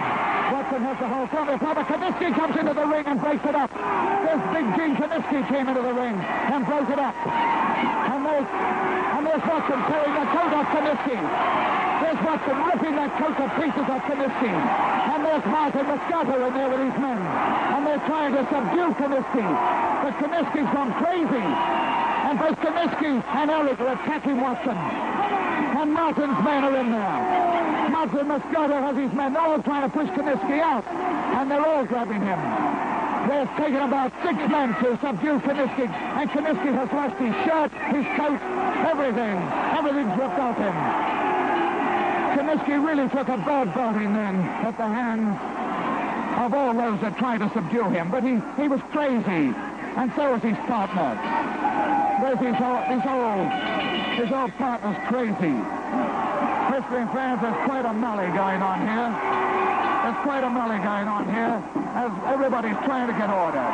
The fans are going crazy. They, they're finding it hard to restore order here. But Watson is crowned a winner. Rocky Marciano has crowned Whipper Billy Watson the winner of this contest by disqualifying, disqualifying Fritz Von Erich. Rocky Marciano has disqualified Fritz Von Erich and has declared Whipper Billy Watson, ex-heavyweight champion of the world, present British Empire wrestling champion, the winner. And Watson takes hold of Kiniski, and takes of Fritz Von Erich by a part of Kiniski's coat and holds him into the corner. Give him more. He holds him into the corner. Yes, Rocky Marciano, Rocky Marciano there, took command, disqualified Fritz Von Erich in 17 minutes and 11 seconds. And is now raising Watson Pan. Watson the winner in the wildest contest that I have ever witnessed, and certainly probably one of the wildest wrestling contests that has been witnessed at the Buffalo Hill Memorial Auditorium. Marciano sending Fritz Von Erich to his to his dressing room. Rocky Marciano probably had one of the roughest times of his ring career here tonight in restoring order in a contest that got well out of hand for a brief period. And then, then we find Big Gene Kaminsky doing his best to aid his, his old associate, but failed miserably. And so, wrestling fans, Rocky Marciano crowns Billy Watson of Toronto, Canada, winner over the big German wrestler Fritz Von Erich.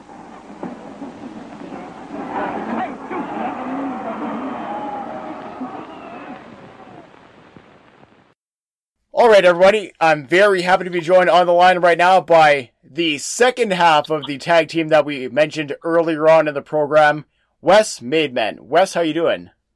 I'm good, uh, Andy. How are you today? I'm doing fantastic. It's funny because normally a lot of my interviews are all over the map in terms of time zones or times in the world, or maybe it's tomorrow, or maybe it's yesterday. But today, uh, somebody who is not far from where I am in Winnipeg, uh, you're just in St. Andrews, which is not far from me. So I'm super right. happy to have you on the program tonight. Thank you. It's going to be so much fun. I, I love talking wrestling history. No doubt about it. My favorite thing. I can go on for hours and hours and days. Which it's funny because I'm pretty sure I've listened to you for hours and hours and possibly days with between uh, the current project you're working on, but also the Ontario Wildmen podcast that you uh, were previously associated with. So before we get into tonight's program, do you want to talk a little bit about what the current program is that you're working on? Sure. We uh, we have um, a podcast on YouTube on our own YouTube station. It's based on our one of our Facebook pages that we have called the National Wrestling Clippings Alliance, and that's a podcast. And the Facebook page is called the same. We also have the Ontario Wrestling Clippings of the past and the Facebook tribute page for the Wild Man. And everything started with the Wild Man and morphed into the Ontario and Jesse and I came up with the National Wrestling Clippings Alliance. We turned it into a podcast, like we said, uh, which was uh, on the Dave Dynasty Network, uh, the Ontario Wildmen. And we just decided that we wanted to share more, so we're sharing uh, video and audio on our podcast. Yeah, which is certainly uh, obviously the big difference between this program and yours is is the video portion, which I can appreciate as well because you know as cool as it is for me to you know sit here and enunciate about all of these you know people, places, facts, locations, etc. It's cool that you guys have that actually in in video form on the YouTube page. It's so exciting. I love it. And just to pull out, uh, and we do, do take things from the internet. I'm not going to lie but a lot of it's from our personal collections and the referencing and holding up pictures and oh look this is the picture I took at Yeah. State Gardens of Ric Flair entering the ring or something right? It's and it's just a different slant on things and so I love it. I love doing it. I could do it for the rest of my life. What I've always fascinated with on the uh, Facebook group is the first off i- i- is the clippings are, are tremendous. And the pictures that you guys get and the pictures that other people actually send in because there's a lot of family of wrestlers who are from that area who also are on that group and they they post and whatever. But it's the amount of detail that goes into everything and the explanations because you can go in the comments section afterwards and read you know not only okay this happened here but here's the explanation of what happened and who was involved and and all that kind of backstory for for people like me it's it's absolutely fascinating. The, the some of the people we've talked to I've learned stuff. I post a picture and I'll say I don't remember who this mask guy was say for example. And um, we've had people come in and say oh that was me. I was doing someone a favor. Uh, blah blah blah. They needed Chris Colt broke his arm. They needed a mask. Guy to yes. Colt to um, manage. So it, it's been so exciting to learn also as we're going on so I love sharing but I, I believe me I'm learning too. And it, that's that's what's cool about this you know the projects that you guys are doing as well as the one that i'm doing is you know i'm not sure how it is for you guys with you know the old program versus the new one but for myself you know i spend oh my god you know 20 30 40 hours on each episode between you know the research production whatever. And there's been times where it's like you know you know i'm at i'm at as they say nut cutting time. Yep. and something i find something and i i have to get it in. And it's like zero hour 9 a.m as, as the rocket man song would go and Yes. I, I have to like edit my whole program to get this one last thing that i just finally found it, it's just it's a never ending process but it's to me it's so rewarding i'm not sure how you guys feel about this as well uh, I try, uh, Jesse tries to, we both try to not put something in each other's uh, eye line for the next upcoming po- uh, podcast. yes So there's a bit of surprise somewhere. Sometimes it's just me sticking my finger up my nose because Jesse's talking about NWO or something. And was like, or or something even worse. Because I, I I did get the NWO. I mean, it's just I kind of forgot about it, right? yes. But um, uh, yeah, we, I'll pull I'll pull a picture. I've got something coming up for our next episode. We're going to take. That's just I think it was so cool that maybe no one else knows. Oh, look what I found! You know, and Yeah. it's just great.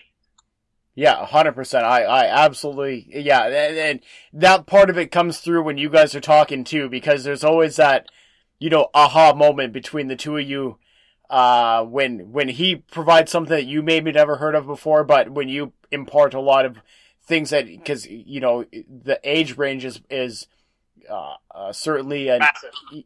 Well, I wouldn't. I was gonna say massive, but it's okay. I know I he likes to get on you about that, but I wasn't gonna go there. But but it's it's super interesting. But I, I love that dynamic, and it's it's so interesting. You know, you're you both are almost trying to one up each other, which I really appreciate. and I, I, I love how Jesse is soaking it in. Uh, we taped one last week, and I looked at him for a millisecond, and he he pulled it right out. I was like, "Wow!" That's, Yeah.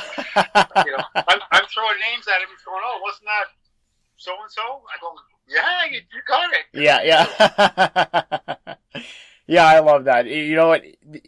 History and, and, you know, keeping the stuff alive is kind of what we're all about. And in no more or no way is that more permanent than right now with, you know, talking about Whipper Billy Watson because here's somebody who was, you know, an, an incredible star not just in, in Toronto, not just in Ontario, but a, uh, an incredible star for all of Canada. And he, and he's one of these individuals who over time is, is kind of faded with my generation because, you know, you, we, and I'm speaking about myself, eh, even people younger, maybe people a little bit, you know, a touch older than me, maybe in their 40s, who maybe they heard about Whipper from their parents, but don't understand what he actually meant and Yeah. and there are a lot of things and, and we've discussed some of them on the program previously to this conversation but there are a lot of things and a lot of times instances and events that don't happen in professional wrestling without whipper billy watson. Uh, chief of those is some of the feuds that he had and some of the most notable feuds that he had throughout his career. And this is something that you know I've done a ton of research on, uh, read multiple books and whatever, but you almost don't get a sense of it unless you hear people who have either seen firsthand or had firsthand knowledge from it, and it's pretty impressive.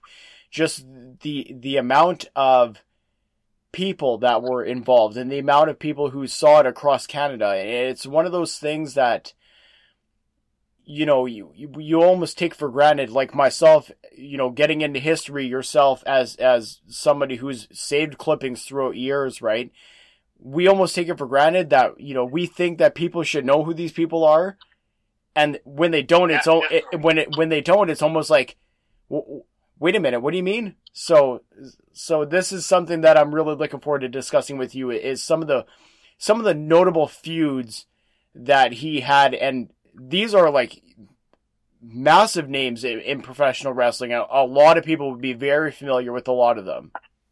Yeah, for sure. We we look at. Um, I I never saw him wrestle. I saw him wrestle on TV when I was a kid Yes. because he, he stopped in '71. So you got to put that into perspective. I'm 63. 60, Carry the seven, yeah. my birthday was the other day. I 63 or 64? 63. So yeah, uh, 1971 was 50 something years ago. yes. if you were a 23 year old wrestling fan and, and when he finished wrestling, you, you're probably gone by now. Um, my dad saw it with her, but my dad's like 88. Yeah. So, and you know, he remembers them, but it's the, the, that part of history. He started in like 46 or something, 1946. How long ago was that? 50, 60, 70 years ago, right?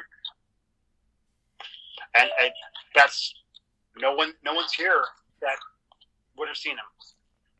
Which is crazy because you, you look at the list of names of some of the big feuds he has, or had.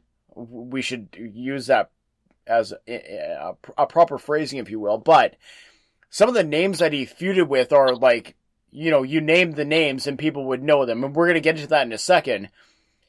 But maybe because he's Canadian, and this is something that seems to come across in the majority of episodes that I do, maybe because, you know, Whipper was Canadian, we kind of took him for granted. And, you know, people are so quick to talk about some of the names that we're going to discuss right away, some of the non Canadian names, more specifically. And, you know, it, it's like a boom, boom, boom that you, you can list them off quickly. And then Whipper is almost sort of maybe not in that echelon, and I think he should be. And a lot of that is regarding, you know, not only who he wrestled, but the amount of fans that he drew to these matches, and that's something that we're going to get into as well tonight. Definitely uh, a draw.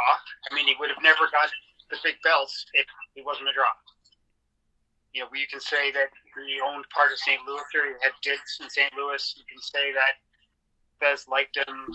Uh, there's pl- plenty of reasons why someone would get the belt. But most of the reasons are, especially back in those days, was that they could wrestle, they could defend it, they could uh, protect it, and that they were a, a, a draw. They had to be a draw, whether it was in Arizona or Regina.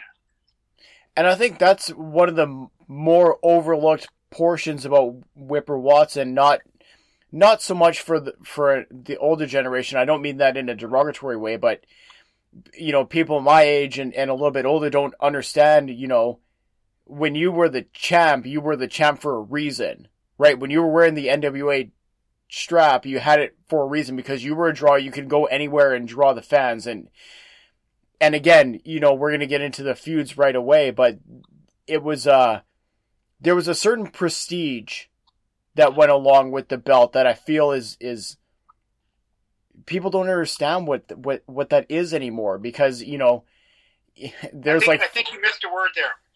I think you, you said certain prestige. I think you could have said massive prestige. yes, you're absolutely correct and I I misspoke. Yes. Not, Um not, to, not to correct you, but the, the difference between that those two words back in those days was really important. Yes, yes, you're absolutely correct. And and the amount of prestige that these individuals brought to each promotion that they ended up wrestling in is something that would boost up said promotion, right? And it's it's um something that's really lost today. Like pe- people just don't understand what because I, I mean every promotion's got 17 belts and they're all interchangeable and what nobody's a star anymore, but you know, back in the day, there was that traveling star who would go and make a territory. He would go and make a challenger. He would go and put the next guy over. Something that Whipper Watson was especially known for, right? Putting guys over. He never had a problem with it. And that's something that, you know, obviously we can discuss later on, but you, you know, you don't see that nowadays anymore. It's, it's not, whether it's because we don't have territories or whether it's because we're just not in that frame of mind, I guess is is it's very It's- it's- interesting. It's just a show now, yes, and and this, it's not a um, exhibition of strength and science. yes, I agree. Yeah, Uh, and and I, I get it. You know, I have no problem with going and seeing shows. I, I like pay my twenty bucks and get in and watch, be enter- entertained, like a movie or a play or the opera or whatever. We can't even put it into perspective what it would be like to go to St. Louis in 1953 and see Pat O'Connor and Whipper Billy Watson wrestle in the main event for the Yes. National Wrestling. They they had tables that were covered in linen. They were all around the ring. These people, everyone anywhere near the ringside was tuxedoed up. The, the women all had evening dresses on. It's, it was, it's like um, the photos that you see from hockey games from Yes. the 50s. yeah, All the men are in suit and ties and hats in the arena. yeah. The perfect example of how life has changed.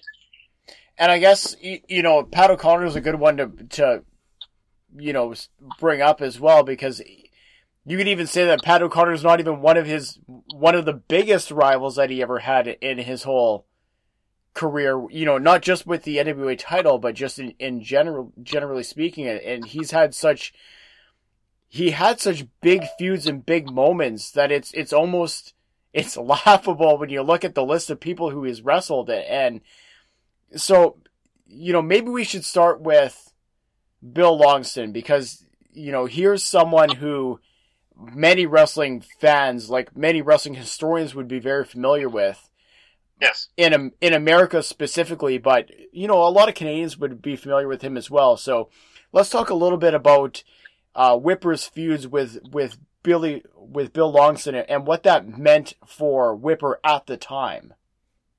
I, I think it was important because of the star quality of Longson in St. Louis, in Missouri.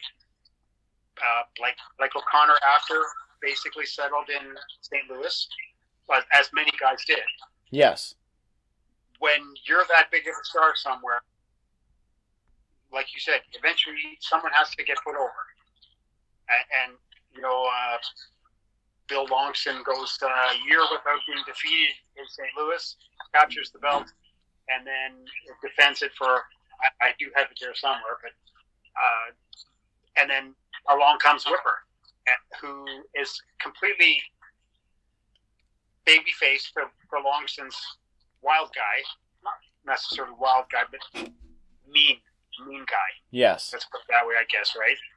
Uh, and they have to have good and bad, but on the same note, they they have to have someone who's going to be a big draw. So maybe Longson couldn't draw in California or Texas, probably in Texas, but Florida, say, yes, where uh, Whip- Whipper maybe wasn't as big of a draw in California because he did he didn't go there very often. He, he wasn't a big name there, but he still had to produce. Sorry, I, I completely lost the wild the wild Bill Longson there. that's okay. But yes, he, he did beat him, and a, a big feud in St. Louis. which is is wild. You know, we've heard you know throughout the course of this program and all, all the individuals that I've covered. Right, you you'll hear, you know, the Toronto Detroit connection. You hear, um, Toronto Montreal, obviously massive connection there. But Toronto to St. Louis was an interesting dynamic, and it seems to have really started around that Whipper Watson era and kind of continued from, you know, the 40s until mid 70s, maybe early 80s is when that that connection really started to fizzle out. And maybe you could draw a, a line between St. Louis and Toronto with Whipper Watson almost at that point. You could because uh, Whipper was successful and he had money. Uh, him and Tunney invested to a certain extent in St. Louis. Tunney being former NWA uh, president uh, during Whipper's run. So we, we, we can see the connection by Tunney and Whipper. And the seeing the dynamic of how Muchnick ran NWA St. Louis and Toronto ran with Tunney, they were pretty much the same. Big, big arenas, big territories, and they needed both areas needed a big, big bad guy and a big good guy. Yes. They, they- more, more. I think they needed more a massive big guy, and Tunney was it. Or I mean, uh, Watson was it. Yes. Here, Which is interesting because then you you look at somebody like uh like Yvon Robert from Montreal, which is I know we're skipping over somebody, but there's a reason I'm skipping over him right now. But it's an interesting dynamic almost, you know, you're playing off the the French and the English at that point, right between both territories.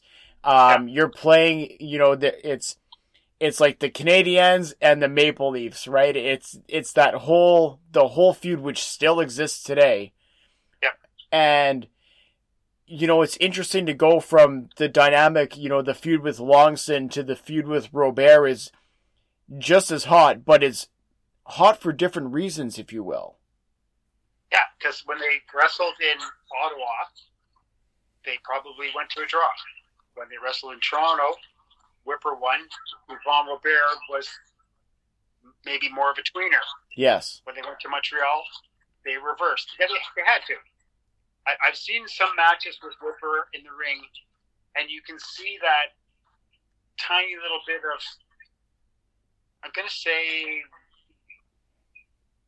sh- not, not shithead, but a bit of a, you can see he's, he's got that, he could be a, a heel if he wanted to be. Yes. There's a few times when he had, when he grabbed guys by the hair and they threw him right over the top rope. Yeah. So I mean, it's not like he couldn't do it. but it's interesting, you know, you, you, we always look, and maybe this is a, a faux pas, if you will, but us in Western Canada, we always looked at Whipper Watson as like the, the clean cut, the Canadian baby face, the ultimate baby face, right? It's interesting to see him go into Montreal and, and kind of play upon that heel persona, if you will, a little bit, which is which is interesting. Again, maybe that's the Western Canadian bias working a little bit. But but but you got to look at two because the other one of the other big names we haven't mentioned yet was basically a Western Canadian person, and they wrestled against each other like seven hundred fifty thousand times. Yeah, right? we're we're gonna get to him in a second. Um, but so that I guess there are two huge names that we're gonna discuss, but before we get into those ones, Gorgeous George was another one that I th- found interesting because, to be honest, I didn't really know that uh, Whipper Watson and Gorgeous George had any kind of feud, which was interesting because there was another Canadian uh, wrestling star who I covered a few months ago, Don Eagle, who had a very sordid um, happenstance, if you will, with, with Gorgeous George. But I, I was wondering, what were you able to ascertain about the matches between Whipper Watson and Gorgeous George? Uh, I, I was a fan of Gorgeous George. I would never knock him. He could wrestle. He could do his thing. His, his personality, his aura, his charisma. Uh, I, I I think that it was by the time they were wrestling in the fifties, especially in Toronto. Although I know they went to a certain degree across Canada. Yes, That that it was money. at that he point. was going to he was going to he was going to make money, and George was going to make his money no matter what. And and you know they were getting close, especially George was getting closer to the end. Had no problem getting his hair shaved off, right? Yes. Yeah, and and- and that was one of the big drawing matches too, right? Was the hair versus hair? Uh, it was uh, Oh no, sorry, it was it was title, title versus hair. Or something that's like that. right. Yeah, title versus hair. You're absolutely correct. George didn't get shaved, but his his um, valet got shaved. That's Shaved. right. Whipper wouldn't cut all her hair off because he's such a great guy. Right? what an absolute gentleman, eh? and and I I've heard from people that some people said that he wasn't a perfect gentleman, and maybe that was the aura that the faces had back then. They were always bothered, right? yes. So maybe a few people in their lifetime bothered him at the wrong time, and he told them to get lost or something. Yeah. So um, we, other than that, his persona was like you said, squeaky clean, man. Yeah, yeah. He, he was Mr. Clean without the uh without the merchandising, if you will. Well, he did pretty good at the merchandising. well, that too. Yeah, yeah. Yeah. I maybe I shouldn't say that part. So- without the massive advertising campaign behind it. That's true. Yes, absolutely correct. Now, and another one who is like, you know, some of the names we just listed, you know, uh, Bill Longson, Yvon Robert, Gorgeous George. One person who does not fit this mold, if you will, is the Sheik out of Detroit. Now, they had, this was later in Whipper Watson's career, if I'm correct, when he started feuding with, yes. So, how did that work between the Sheik and Whipper? And was Whipper very involved with the Detroit scene at that time as well? Uh, off and on through the 60s, he worked Detroit. I, I think when he was homesteading, especially in the summertime, uh, Tunney had a fantastic summertime circuit in Ontario. Uh, Whipper would main event the bigger houses around southern Ontario, the cottage country and stuff. And I think during a, a, few off days a week or a month, he would work Detroit. Uh, off and on, right through the 60s, there, there was a rapport there.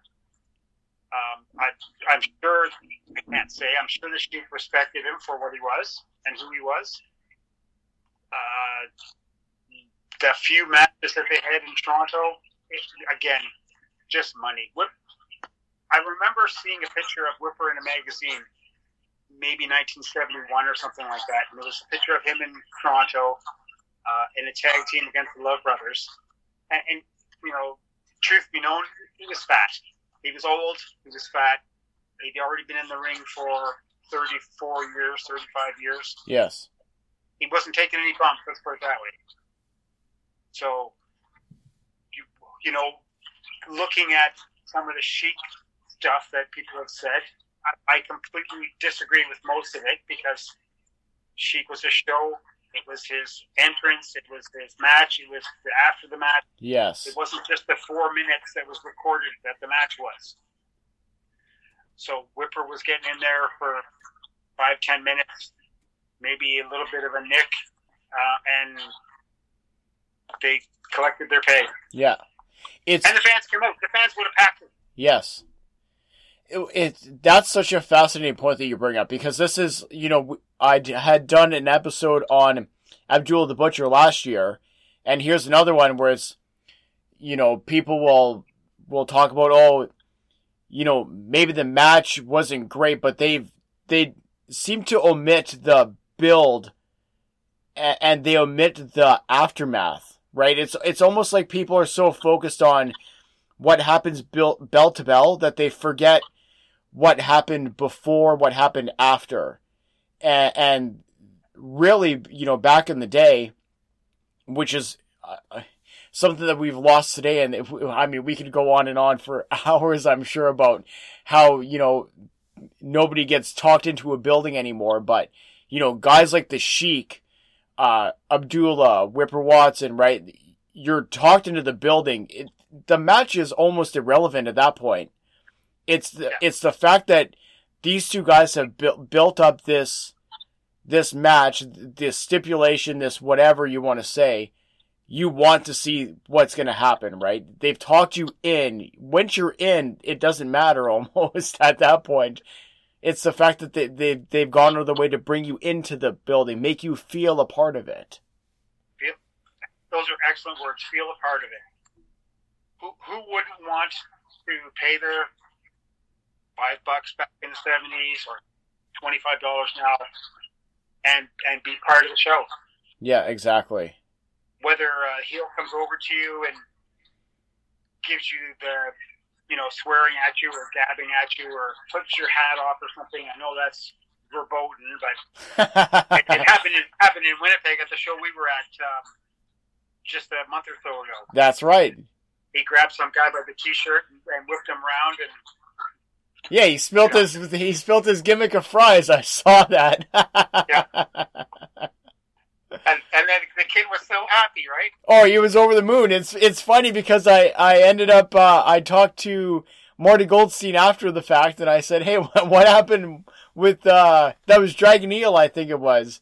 What happened with Dragon Eel and that and that fan?" He goes, "Uh, I'm not really sure. I'll get back to you." So. Yeah. So obviously a, a couple of huge names that we kind of glossed over here. One American, one Canadian that we're going to talk about. We'll talk about the American first. Uh, Lou Thesz, who is like any wrestling fan anywhere clearly knows the legend and lore of Lou Thesz, but you could almost say that Lou Thesz made Whipper Watson, but then Whipper Watson kind of also remade Lou Thez at the same time. Hundred percent. Good analogy. Uh, he was injured. He, he needed they, they needed someone trustworthy. This is only what I've read. You've probably seen this in different spots also. They needed to put someone over, and Whipper was the guy. Uh, so Whipper takes the belt for eight months or nine months, whatever it was. And Jesse's the detail guy, and and guess what? Someone makes a comeback. He's back. He's he's healthy. He's back. He's not traveling all over the world anymore, and he's the new champion again. Uh, deservedly so, hundred percent. And there's a guy that was a perfect tweener. He was a great tweener. Yes. I loved him for that.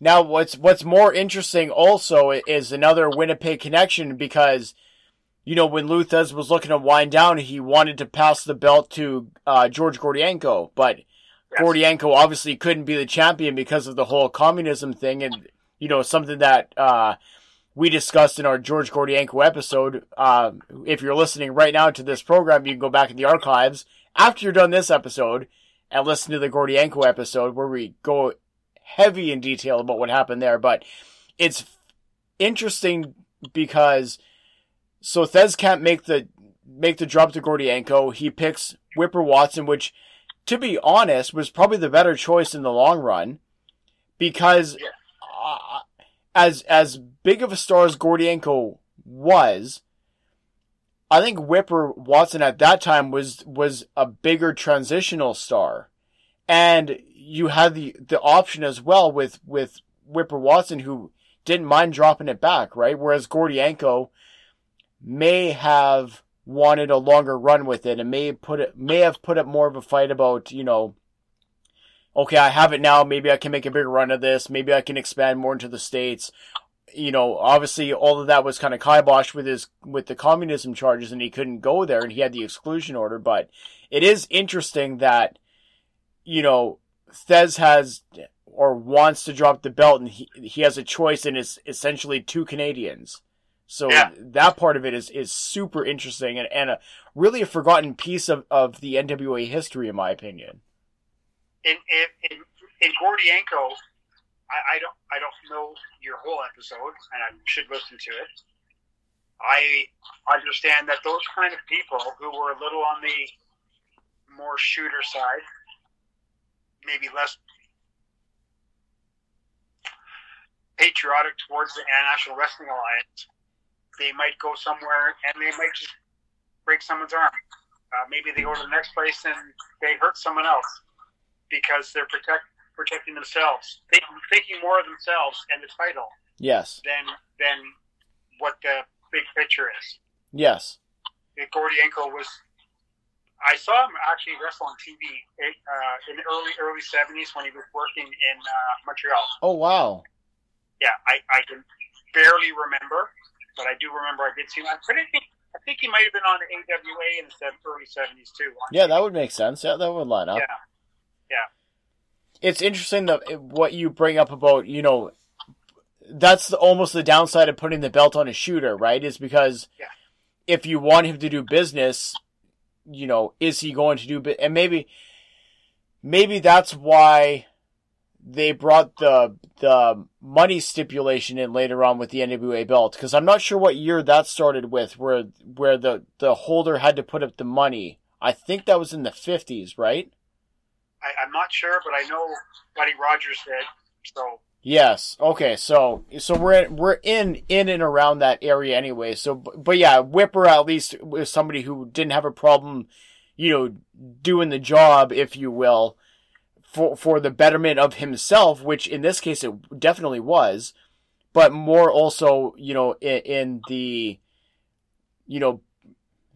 It's it's Lou Thesz, right? Who's gonna say no to putting the belt back on him?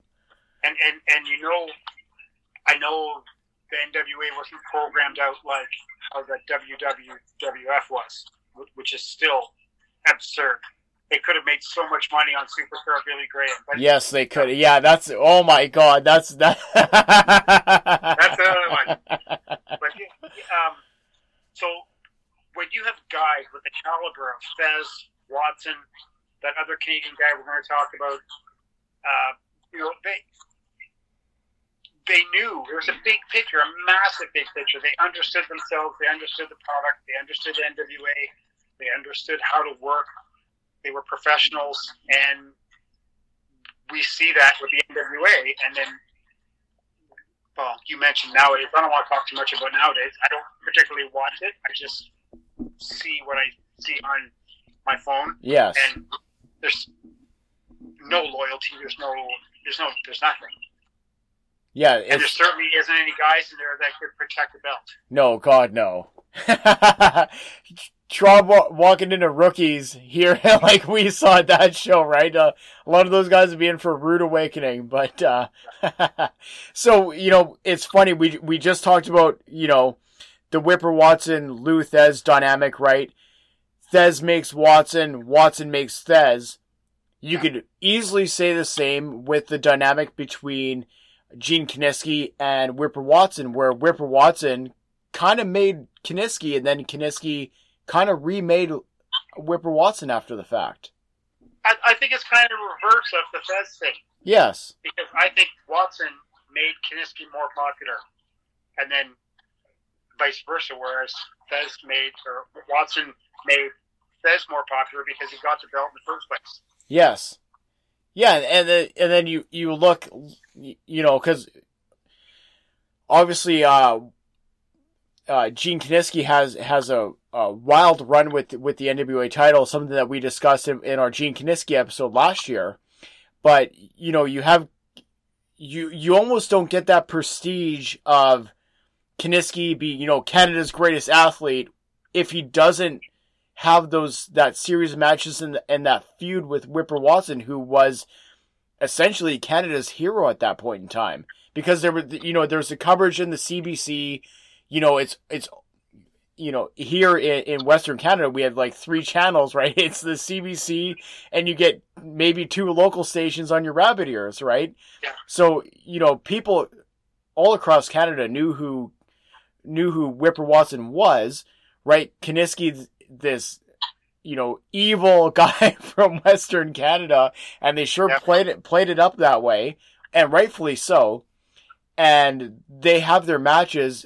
He gets the the you know meteoric rise push, and then goes with the NWA title and, and tours, but.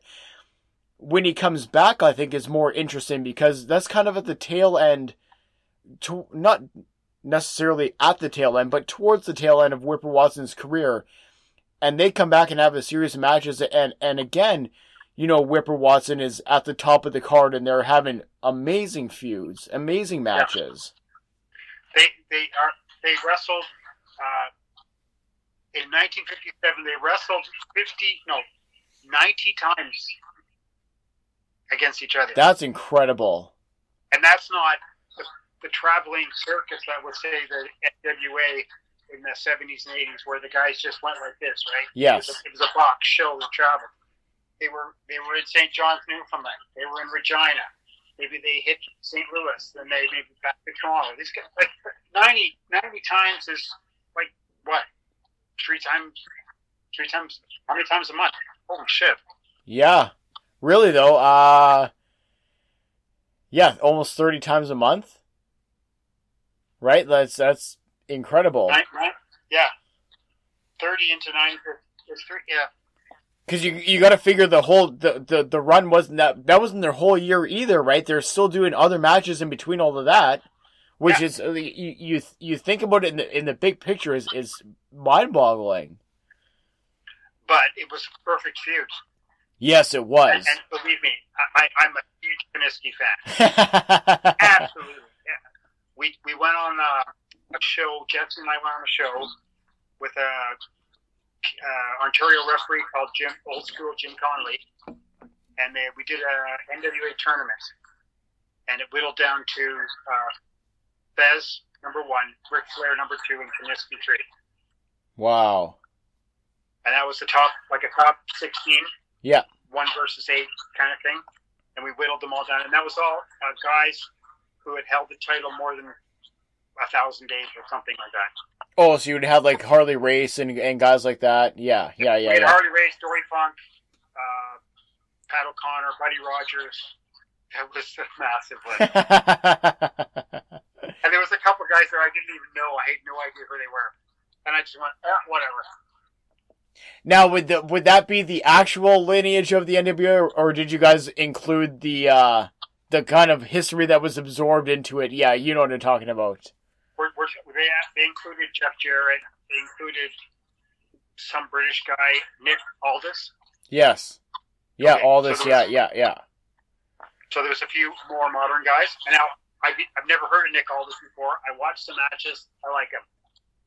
Yeah, he's very much in the the old vein of things. Although I think, I believe Tim Murdoch is their champion right now. I may have to check my check my um, modern wrestling notes, but but yeah, you know, in you know, going back to our conversation, yeah, you know, you you look at guys who just matched up well against each other, and it's Kiniski and Watson is just unbelievable, and, and you know, it, even in my Kiniski episode, there was a large portion of that episode where, you know, AC was talking about, you know, the Maple Leaf Gardens aspect of it and just the crowds that were there and, and, and, you know, how rabid the fans were and people just wanted to see it, right? And even, uh, Steve Verrier, you know, how, how large of a section of the book was, was talking about that. And, and Steve was talking about, you know, he could have went into deeper detail almost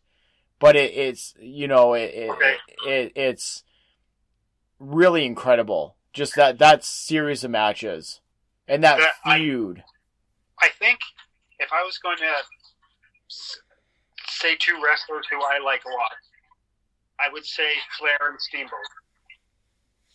Although Flair, in my eyes, he's not anywhere near what Kiniski was being the, heel.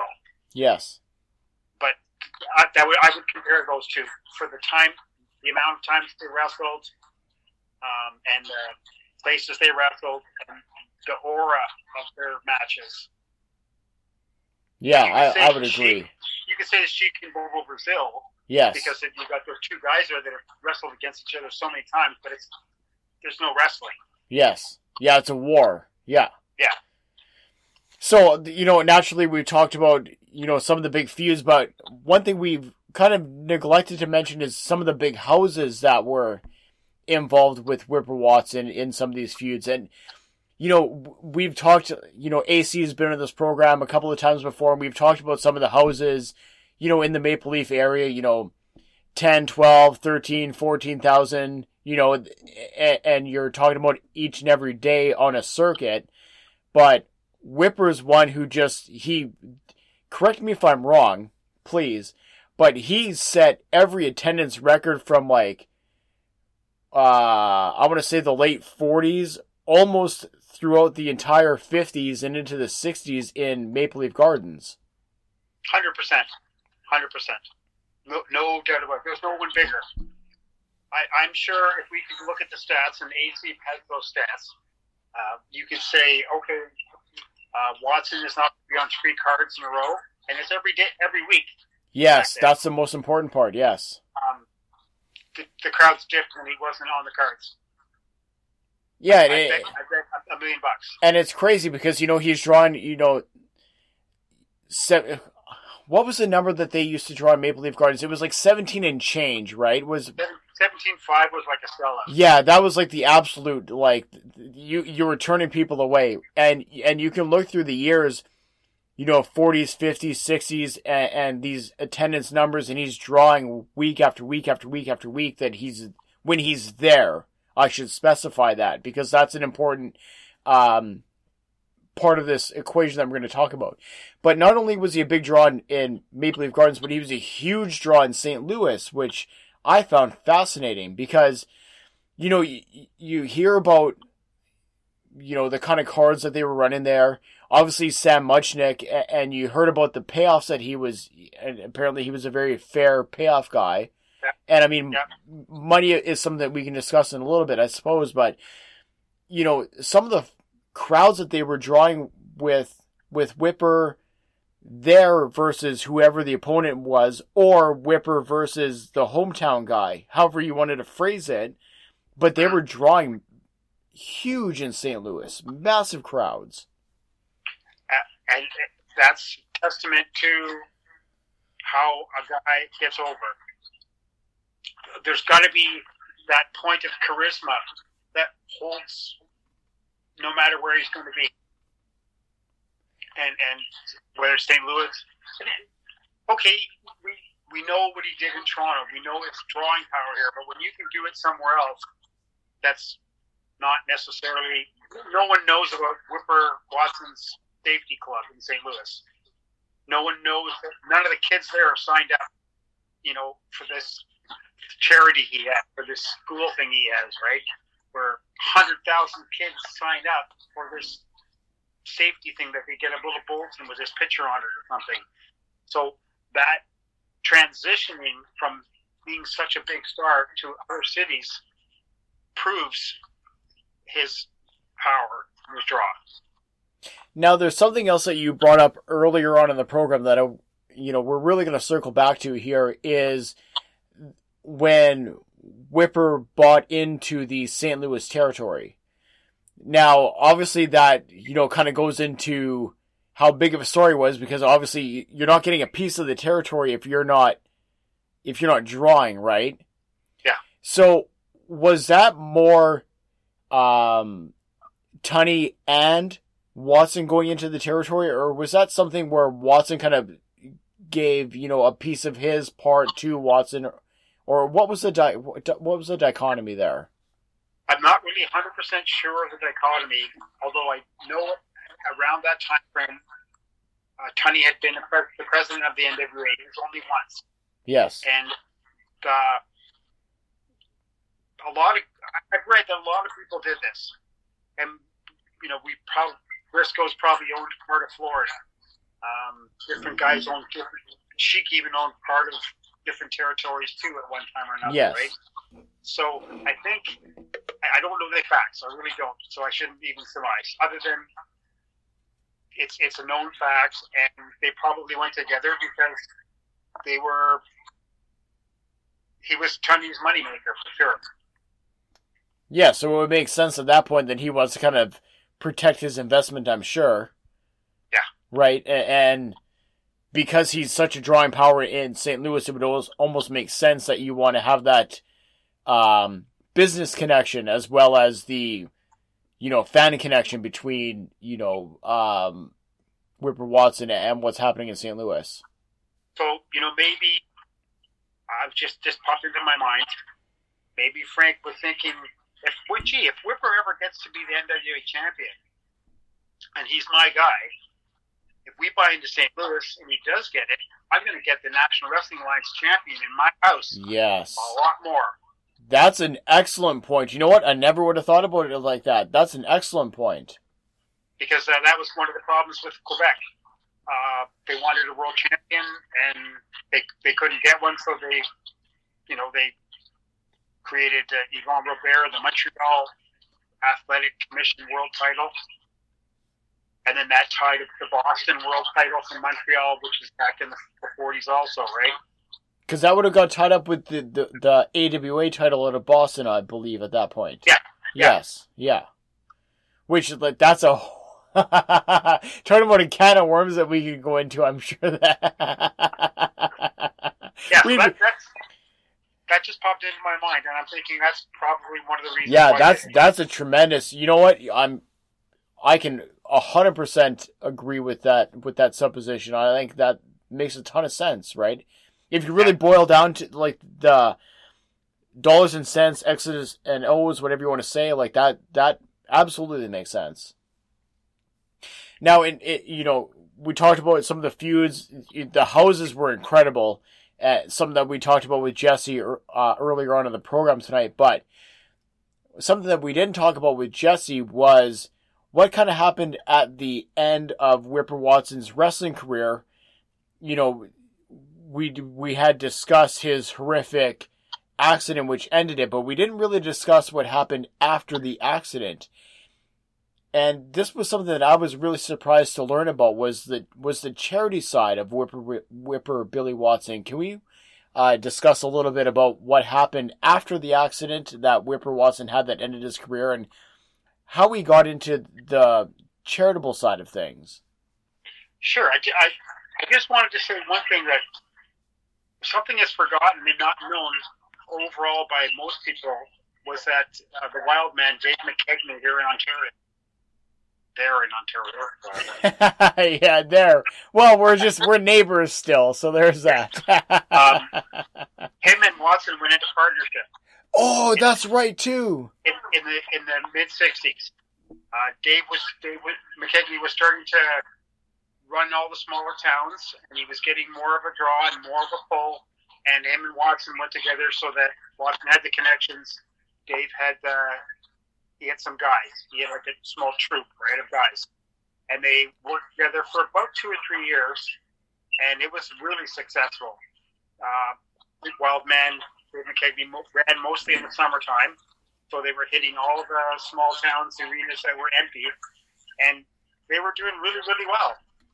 Uh, because of Watson being with him, they were able to pull some fantastic stars. Moolah wrestled for them. Uh, Hans Schmidt, lots of people that were in the area wrestled for the, those. I don't have a name for the company. Uh, I just ne- never found that information. But it was, it was they were they did form a partnership up until about 1969. Yes, that's correct. Yes. But after that, um, you know, uh, Lord Layton was really, really famous for announcing in the area in Cleveland and Detroit and Toronto, and then back to Australia, and then back again to Ontario. And he was um, very famous because he was um, uh, a Shriner, and I think that's where Abdullah Farouk got the Fez idea Yes. for the manager for the Sheik. Watson uh, never took that that path, but he blew it out of the water. Um, I got a small list here. He was an active member in the following charities. He worked for cystic fibrosis, the Hugh McMillan Center for Crippled Children, which is a very famous hospital in Toronto, Yes. multiple sclerosis, the Rumball Center for the Deaf, which is a uh, deaf deaf, you say spaghetti, I say spaghetti. Um, the Canadian Paraplegic Association, and, and th- those were all things that he was involved in, and he would go speak at the um, dinners and things like that. But his fundraising was phenomenal. He invented winter uh, cavalcades and snow festivals. He did summer things he actually, in some degree, became more famous after his, his career. yes. Um, I know Jesse says that uh, he was talking about Whipper Watson, and oh, that's the guy who was doing all the fundraising for the crippled kids. They, they knew that more than wrestling. Yes. So, it, it, go ahead. And the, the, there was some interesting anecdotes that I had read over my research about him and, and the charities where it was like, if he, like he would do anything almost, provided that it was not like, you know, somebody trying to take advantage of him being the wrestling star, right? If, if he, if he knew that it was for, like specifically for a charity and, and they needed whatever, he was all in. But if it was somebody who, you know, had deep pockets and maybe they were just trying to take advantage of, you know, the Whipper Watson name, then he would kind of maybe not be associated with that, which I think is an interesting part of it as well. the the um, aspect of him being tied to anything had to have been because of his persona would had to have been 100 percent true. Yes. Uh, he he was not going to turn his name with something that wasn't 100 percent bona fide. Excuse me. Wait, and you know some of the numbers that I've read for, you know, some of the amounts of charities that have gone on throughout the year, because there's still a lot of these still have his name tied to them, and you know you're you're talking about amounts in the in the millions or tens of millions of dollars that that have been raised since that. You know, I'm looking at um, uh, Easter seals, for example. You know, th- throughout throughout his his time with them, you know, into the future now, in Easter seals is something that's also here in in Manitoba. You know, they're over the sixteen million dollar mark, and you got to think like that doesn't start with really without Whipper Watson, which is really incredible, and the amount of money that's been raised continually year after year because of you know him getting it off the ground, him being a part of it, and then you know maybe today people don't know that that part of it. Maybe they don't know how much he put into it at, at the beginning of it, if you will, but my God, it's really incredible and really a testament to him as an individual. As human, as a human being, Yes. not a, not just a star. Yeah, because he didn't have to do it, right? He could have easily sat at home and counted his money. Yeah, hundred percent. And and we you know we look at he was a successful businessman away from the ring, and he just took that into his whole life was charity, which which is a phenomenal uh, attribute to have. Yes. I mean, we all like to volunteer. We all like to uh, share our time with organizations. I know I have in the past more than I should have probably. but he just transitioned his life from the ring right into um, charities.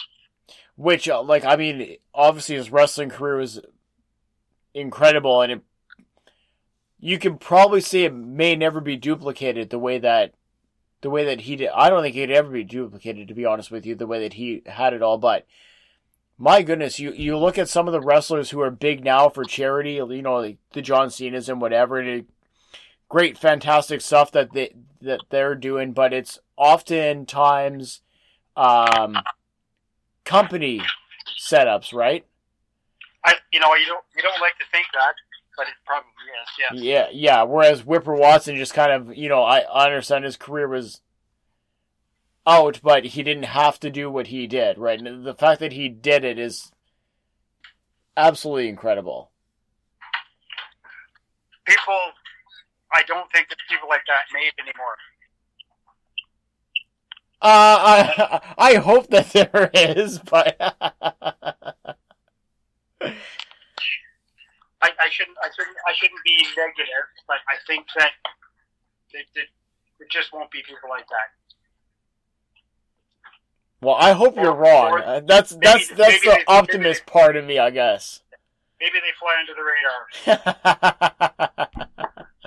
well, if they if they do, I wish they didn't almost, so we could have something to, you know, Be uplifted by. Yeah, you know, especially Yeah. now, right? You you look at today's environment. I don't, you know, I'm not just specifically talking about wrestling at this point, but you know, it's you you almost need somebody to look up to like that who is who is selfless and and would just go out of their way to do stuff and boy oh boy if we could have a few more Whipper Watsons in in this country right now I think we'd be in a we'd be in a hell of a position I think We'd be in a lot better position. Yes. yeah, I absolutely agree. You know what, uh, Wes, this has been absolutely tremendous. Um, before I let you go, is there anything that we didn't cover that you wanted to touch on? Uh, not not really. I I wish I had been uh, a little bit more with details, but uh, it's great to talk to you. Great to be on the show with you. Uh, I'm really looking forward to listening to. The, I listened to part of the Gene Kiniski episode, so I'm looking forward to going back and listening to that. Sure. Uh, we, I, I just love Gene Kiniski. He's so great. It's incredible. Yeah, he that was one of my favorite episodes from season one. And you know what? My only regret about doing that one is that I did it so early in the in the first season. but Okay. but yeah, this this has been great. You know what? Before before I let you go, because I love what you what you guys are doing with with the clippings and with the podcast. So once again, can you let everybody know where they can find the clippings page on Facebook and as well where they can find uh, the podcast on YouTube? Sure, it's the NWCA, National Wrestling Clippings Alliance, and that's both the podcast on YouTube and the Facebook page. Those the Facebook page shows clippings from all over the world, pictures, posters, whatever we dig up, stories. Uh, our other pages are the Ontario Wrestling Clippings of the Past, and then my longest running uh, Facebook page is the Wild Men, which is coming up to seven years old Wow uh, I think, about 1,100 members, many of whom are either former wrestlers or families of wrestlers. And uh, one of my favorite things to do, and Jesse also, my partner, uh, on the show. Uh, um, we like to help out family members who have don't have anything to show for their parents' careers. Awesome. And we, we I don't think there's close to 50 people we've helped find at least something. Wow. Uh, even just one ad of a guy who was only wrestled for three or four years. Uh, his dad's been gone for like 20 years and he's got nothing. And that means so much to some of these people, right? That's It's one of the incredible. things we love doing. I love that. That's that's so incredible. And for anybody listening, uh, you can look in the show notes of today's episode. You'll find a link to uh, the YouTube page as well as a link to the Facebook group. Uh, Wes, this has been so much fun. I have to have you on again and uh, pick your brain. I think there's uh, a few more subjects du jour, if you will, that'll be coming up in the near future. Let's let's hit um, the wrestling story of North Dakota. Let's do it. Uh, so, thank you so much for having me on. It's been really nice to talk with you. I love the idea of sharing history. I love the idea of wrestling podcasts. I wish you continued success also. Now, before we head to the finish of tonight's program, there is one more audio clip that I wanted to play. Now, this one is an interesting interview from the CBC, and it really shows the personal side of Whipper Watson. Not so much, not not the showman, not the always working guy, not even the the uh, lighthearted philanthropical guy, but the guy who who put his body on the line night after night, the guy who was hurt all the time, the guy who woke up sore each and every day and still went out and performed, like I said, over 1,500 career matches.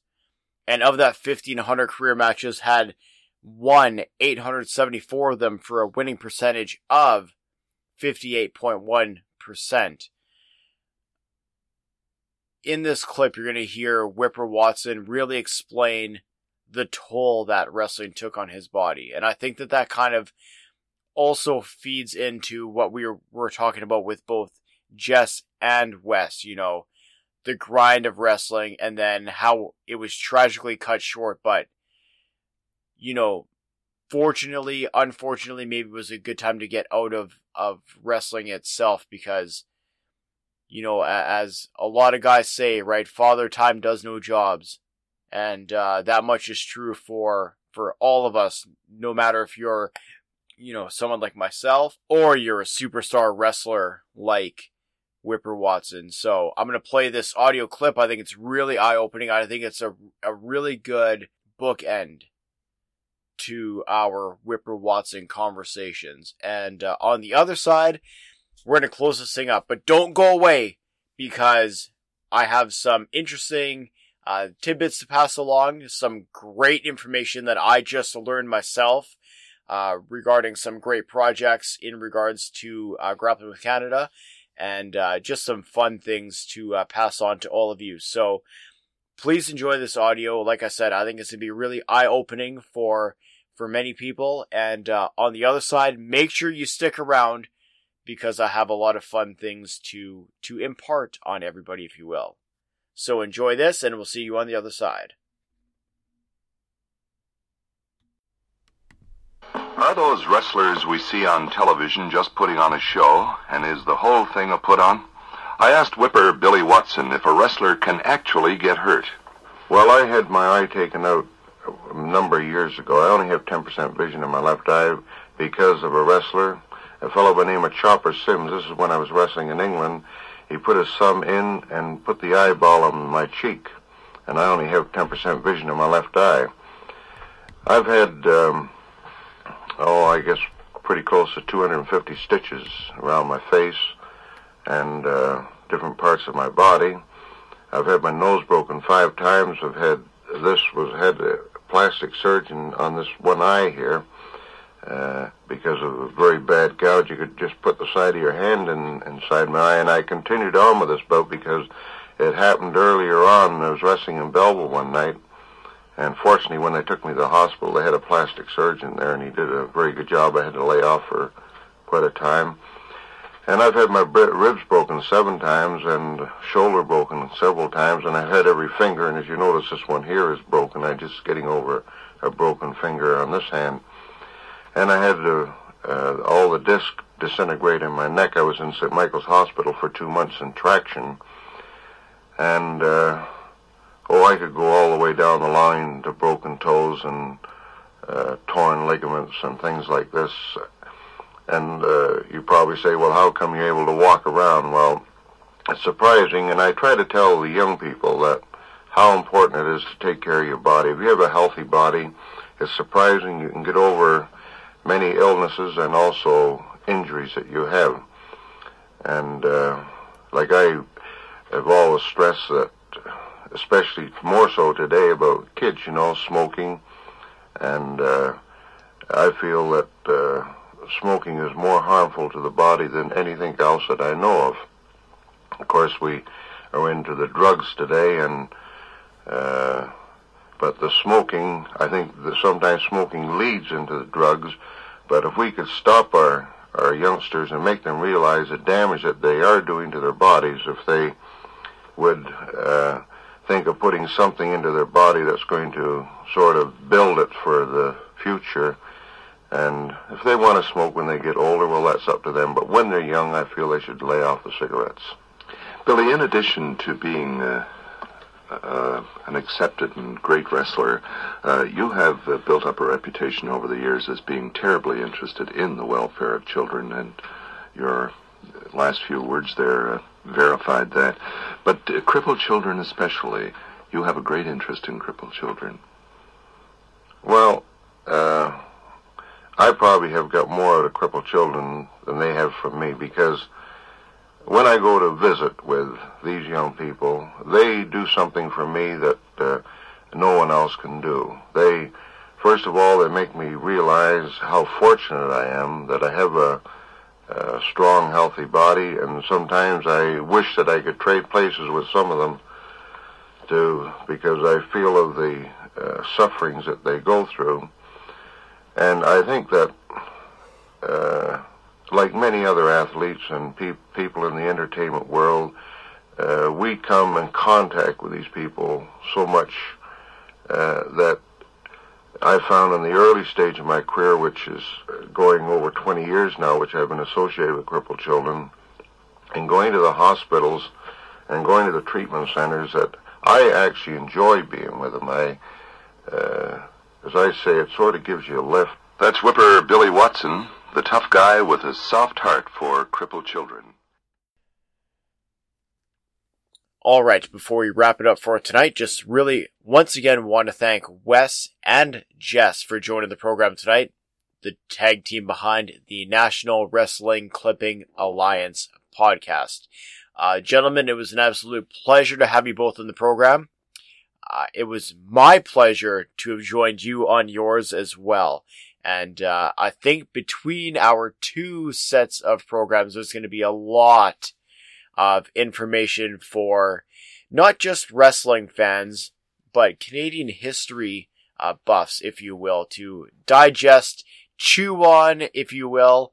And uh, it, like I said, it was my pleasure uh, both times to have uh, discussed some Canadian professional wrestling history with the both of you. Once again, I want to thank you, the listener. You could have done anything else with your time uh, when you were listening to this program in the world. The world is such a beautiful place. But you made the conscious decision to join us today, and I'm forever indebted to you, the listener, for that. Now, at the top of the program, I did say that outside of voting for Grappling with Canada, which if you haven't done that, go ahead and do that right now over at canpodawards.ca. Once again, voting closes July 13th, so run, don't walk to do that. But there is one other thing that you can do for me. You can tell one person that you've never told that you listen to this show to come and give it a shot. Wrestling might not even be their thing. Canadian history might not be their thing. But the human interest stories may just be their thing. So, I'm asking you, the listener, reach out to at least one person. Let them know what we're doing here. Shoot them the link. Have them check it out. It'd mean the world to me. This thing is growing exponentially because of you, the listener. And every month, I'm beyond humbled to get the emails, to get the DMs, to get the tweets from all of you who are enjoying this program, who are learning so much, who are also teaching me in part as well at the same time. And it really is, um, it's really an incredible feeling.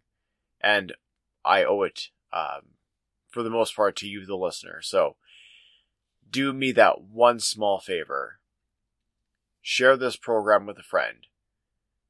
Even if you don't think it's up their alley. You never know. Once again, you can contact me many different ways. You can email me at uh, sixsidepod at gmail.com. I read absolutely everything that you guys send. You can hit me on Twitter at six underscore podcast. You can once again find this program, as I said at the top of the program, on all major podcasting platforms, but more specifically, remember to leave a five star rating and a written review on Apple Podcasts. And when those roll in, sometimes they take a couple of months. So if, if you've left one and you haven't heard your review left and you're sitting there going, God damn, Taxman didn't read my review. It's not my fault. There's kind of a delay between, you know, uh, when you submit it to uh, Apple Podcasts and when I actually see it. So, if you sent one, cool. It's coming up. If you haven't, get on it because I could have been reading it already. but uh, yeah, send your five star rating and written reviews on Apple Podcasts, and when I receive them, then I will make sure that I uh, give you a shout out and read them aloud on the next available uh, podcast. One thing I didn't mention at the top of the program is the official merchandise store for Grappling with Canada. Uh, grapplingwithcanada.threadless.com is where you can find all of the t-shirts, tanks, hoodies, whatever you want in terms of merchandise for Grappling with Canada. And as usual, I always say this, but it does bear repeating that all of the proceeds from the classic Grappling with Canada a logo that's with the maple leaf, very fitting that we are in uh, July and July 1st, more specifically. Uh, all the proceeds of that shirt are being donated to charity. So pick up a shirt, it goes to a good cause. Also, the ways that you can uh, financially support this program, because unfortunately there is a, a, a hefty cost, if you will, to do all this. So you can help me big time take a load off my uh, shoulders, if you will, uh, by donating to the program. Uh, there's various ways to do it. You can find it in the Linktree link on the show notes today. Uh, the tip jar function on Good Pods. You can send a donation via PayPal, as well as you can buy me a beer or two or five or more at buymeacoffee.com slash grappling. Also, I just want to say there is no uh, no donation too small, certainly no donation too big either. I should say, and everything that you guys do donate gets invested directly back into the podcast. Uh, goes towards research, uh, subscriptions for things like newspaper.com, et cetera, et cetera, et cetera. So, uh, anything that you guys, um, donate to the program, you get a big shout out and you know that it's where it's going, right? It's going right back into this show. Also, keep it locked on all social media, whether that's, uh, Grappling with Canada on Twitter, whether that's, uh, Grappling with Canada on Instagram, whether it's on the Facebook page, or whether it's on the Canadian Professional Wrestling History Facebook group. Once I have all of the legalities figured out, in regards to our fundraising event for a very golden item from a three lettered organization, we'll say, that would fit nicely in your on your waist area, if you will. I don't want to give too much away, but if you read between the lines, I think you'll pick up what I'm putting down. So keep it locked on all socials to find out uh, what I'm doing in regards to that. I think it's going to be a cool little event, and I'm looking forward to engaging in regards to that. Don't forget, by the way, get your questions in for Vance Nevada for the follow-up episode, the Q&A grill Vance Nevada. Grill him, send him hardball questions. Let's let's test this dude. Let's see what he's got. I think you'll be impressed. Get your questions in. You can email them to me at sixsidepod at gmail.com. You can send them whether it's through the Facebook group or the Facebook page or on Twitter at six underscore podcast. Get them in while the getting's good. Uh, you don't want to be that guy, you know, when the Vance Nevada episode part part two comes up in the podcast feed, sitting there going, "Man, I wish I would have asked blank." Don't wish, do it. Send that message, send your question, and uh, let's have a lot of fun with the Q and A episode with Vance Nevada regarding the Uncontrolled Chaos book, which is upcoming very very shortly. I'm really looking forward to that. I know quite a few of you are as well. So, for all of that being said, I hope that you guys enjoyed the program today. I hope that you've been enjoying the direction that season two has gone, although today's episode did not follow our Unsolved Mysteries theme specifically. Although the Nanjo Singh part of it did certainly fit into the theme of this second season of Grappling with Canada. I hope that everybody's enjoying the season. I hope that you really enjoyed this episode. And I hope that you'll share it with a family member, a friend. Share it on Twitter, share it on Facebook. This thing grows because of you, the listener. Point blank, period. So thank you for your time. Thank you for your consideration. Thank you for hanging out with myself and my tremendous guests today. And with the, all that being said, happy Canada Day. I hope everybody was safe and enjoyed themselves. Happy 4th of July to our American affiliates down south. Please be safe. And I hope that you all enjoy yourselves. And I hope that you all uh, join us for our special and join us for our August episode. It's going to be a great one. Until then, I will leave you as I always do, and I especially mean it now. Please, everyone, take care of yourselves and each other. See you next time.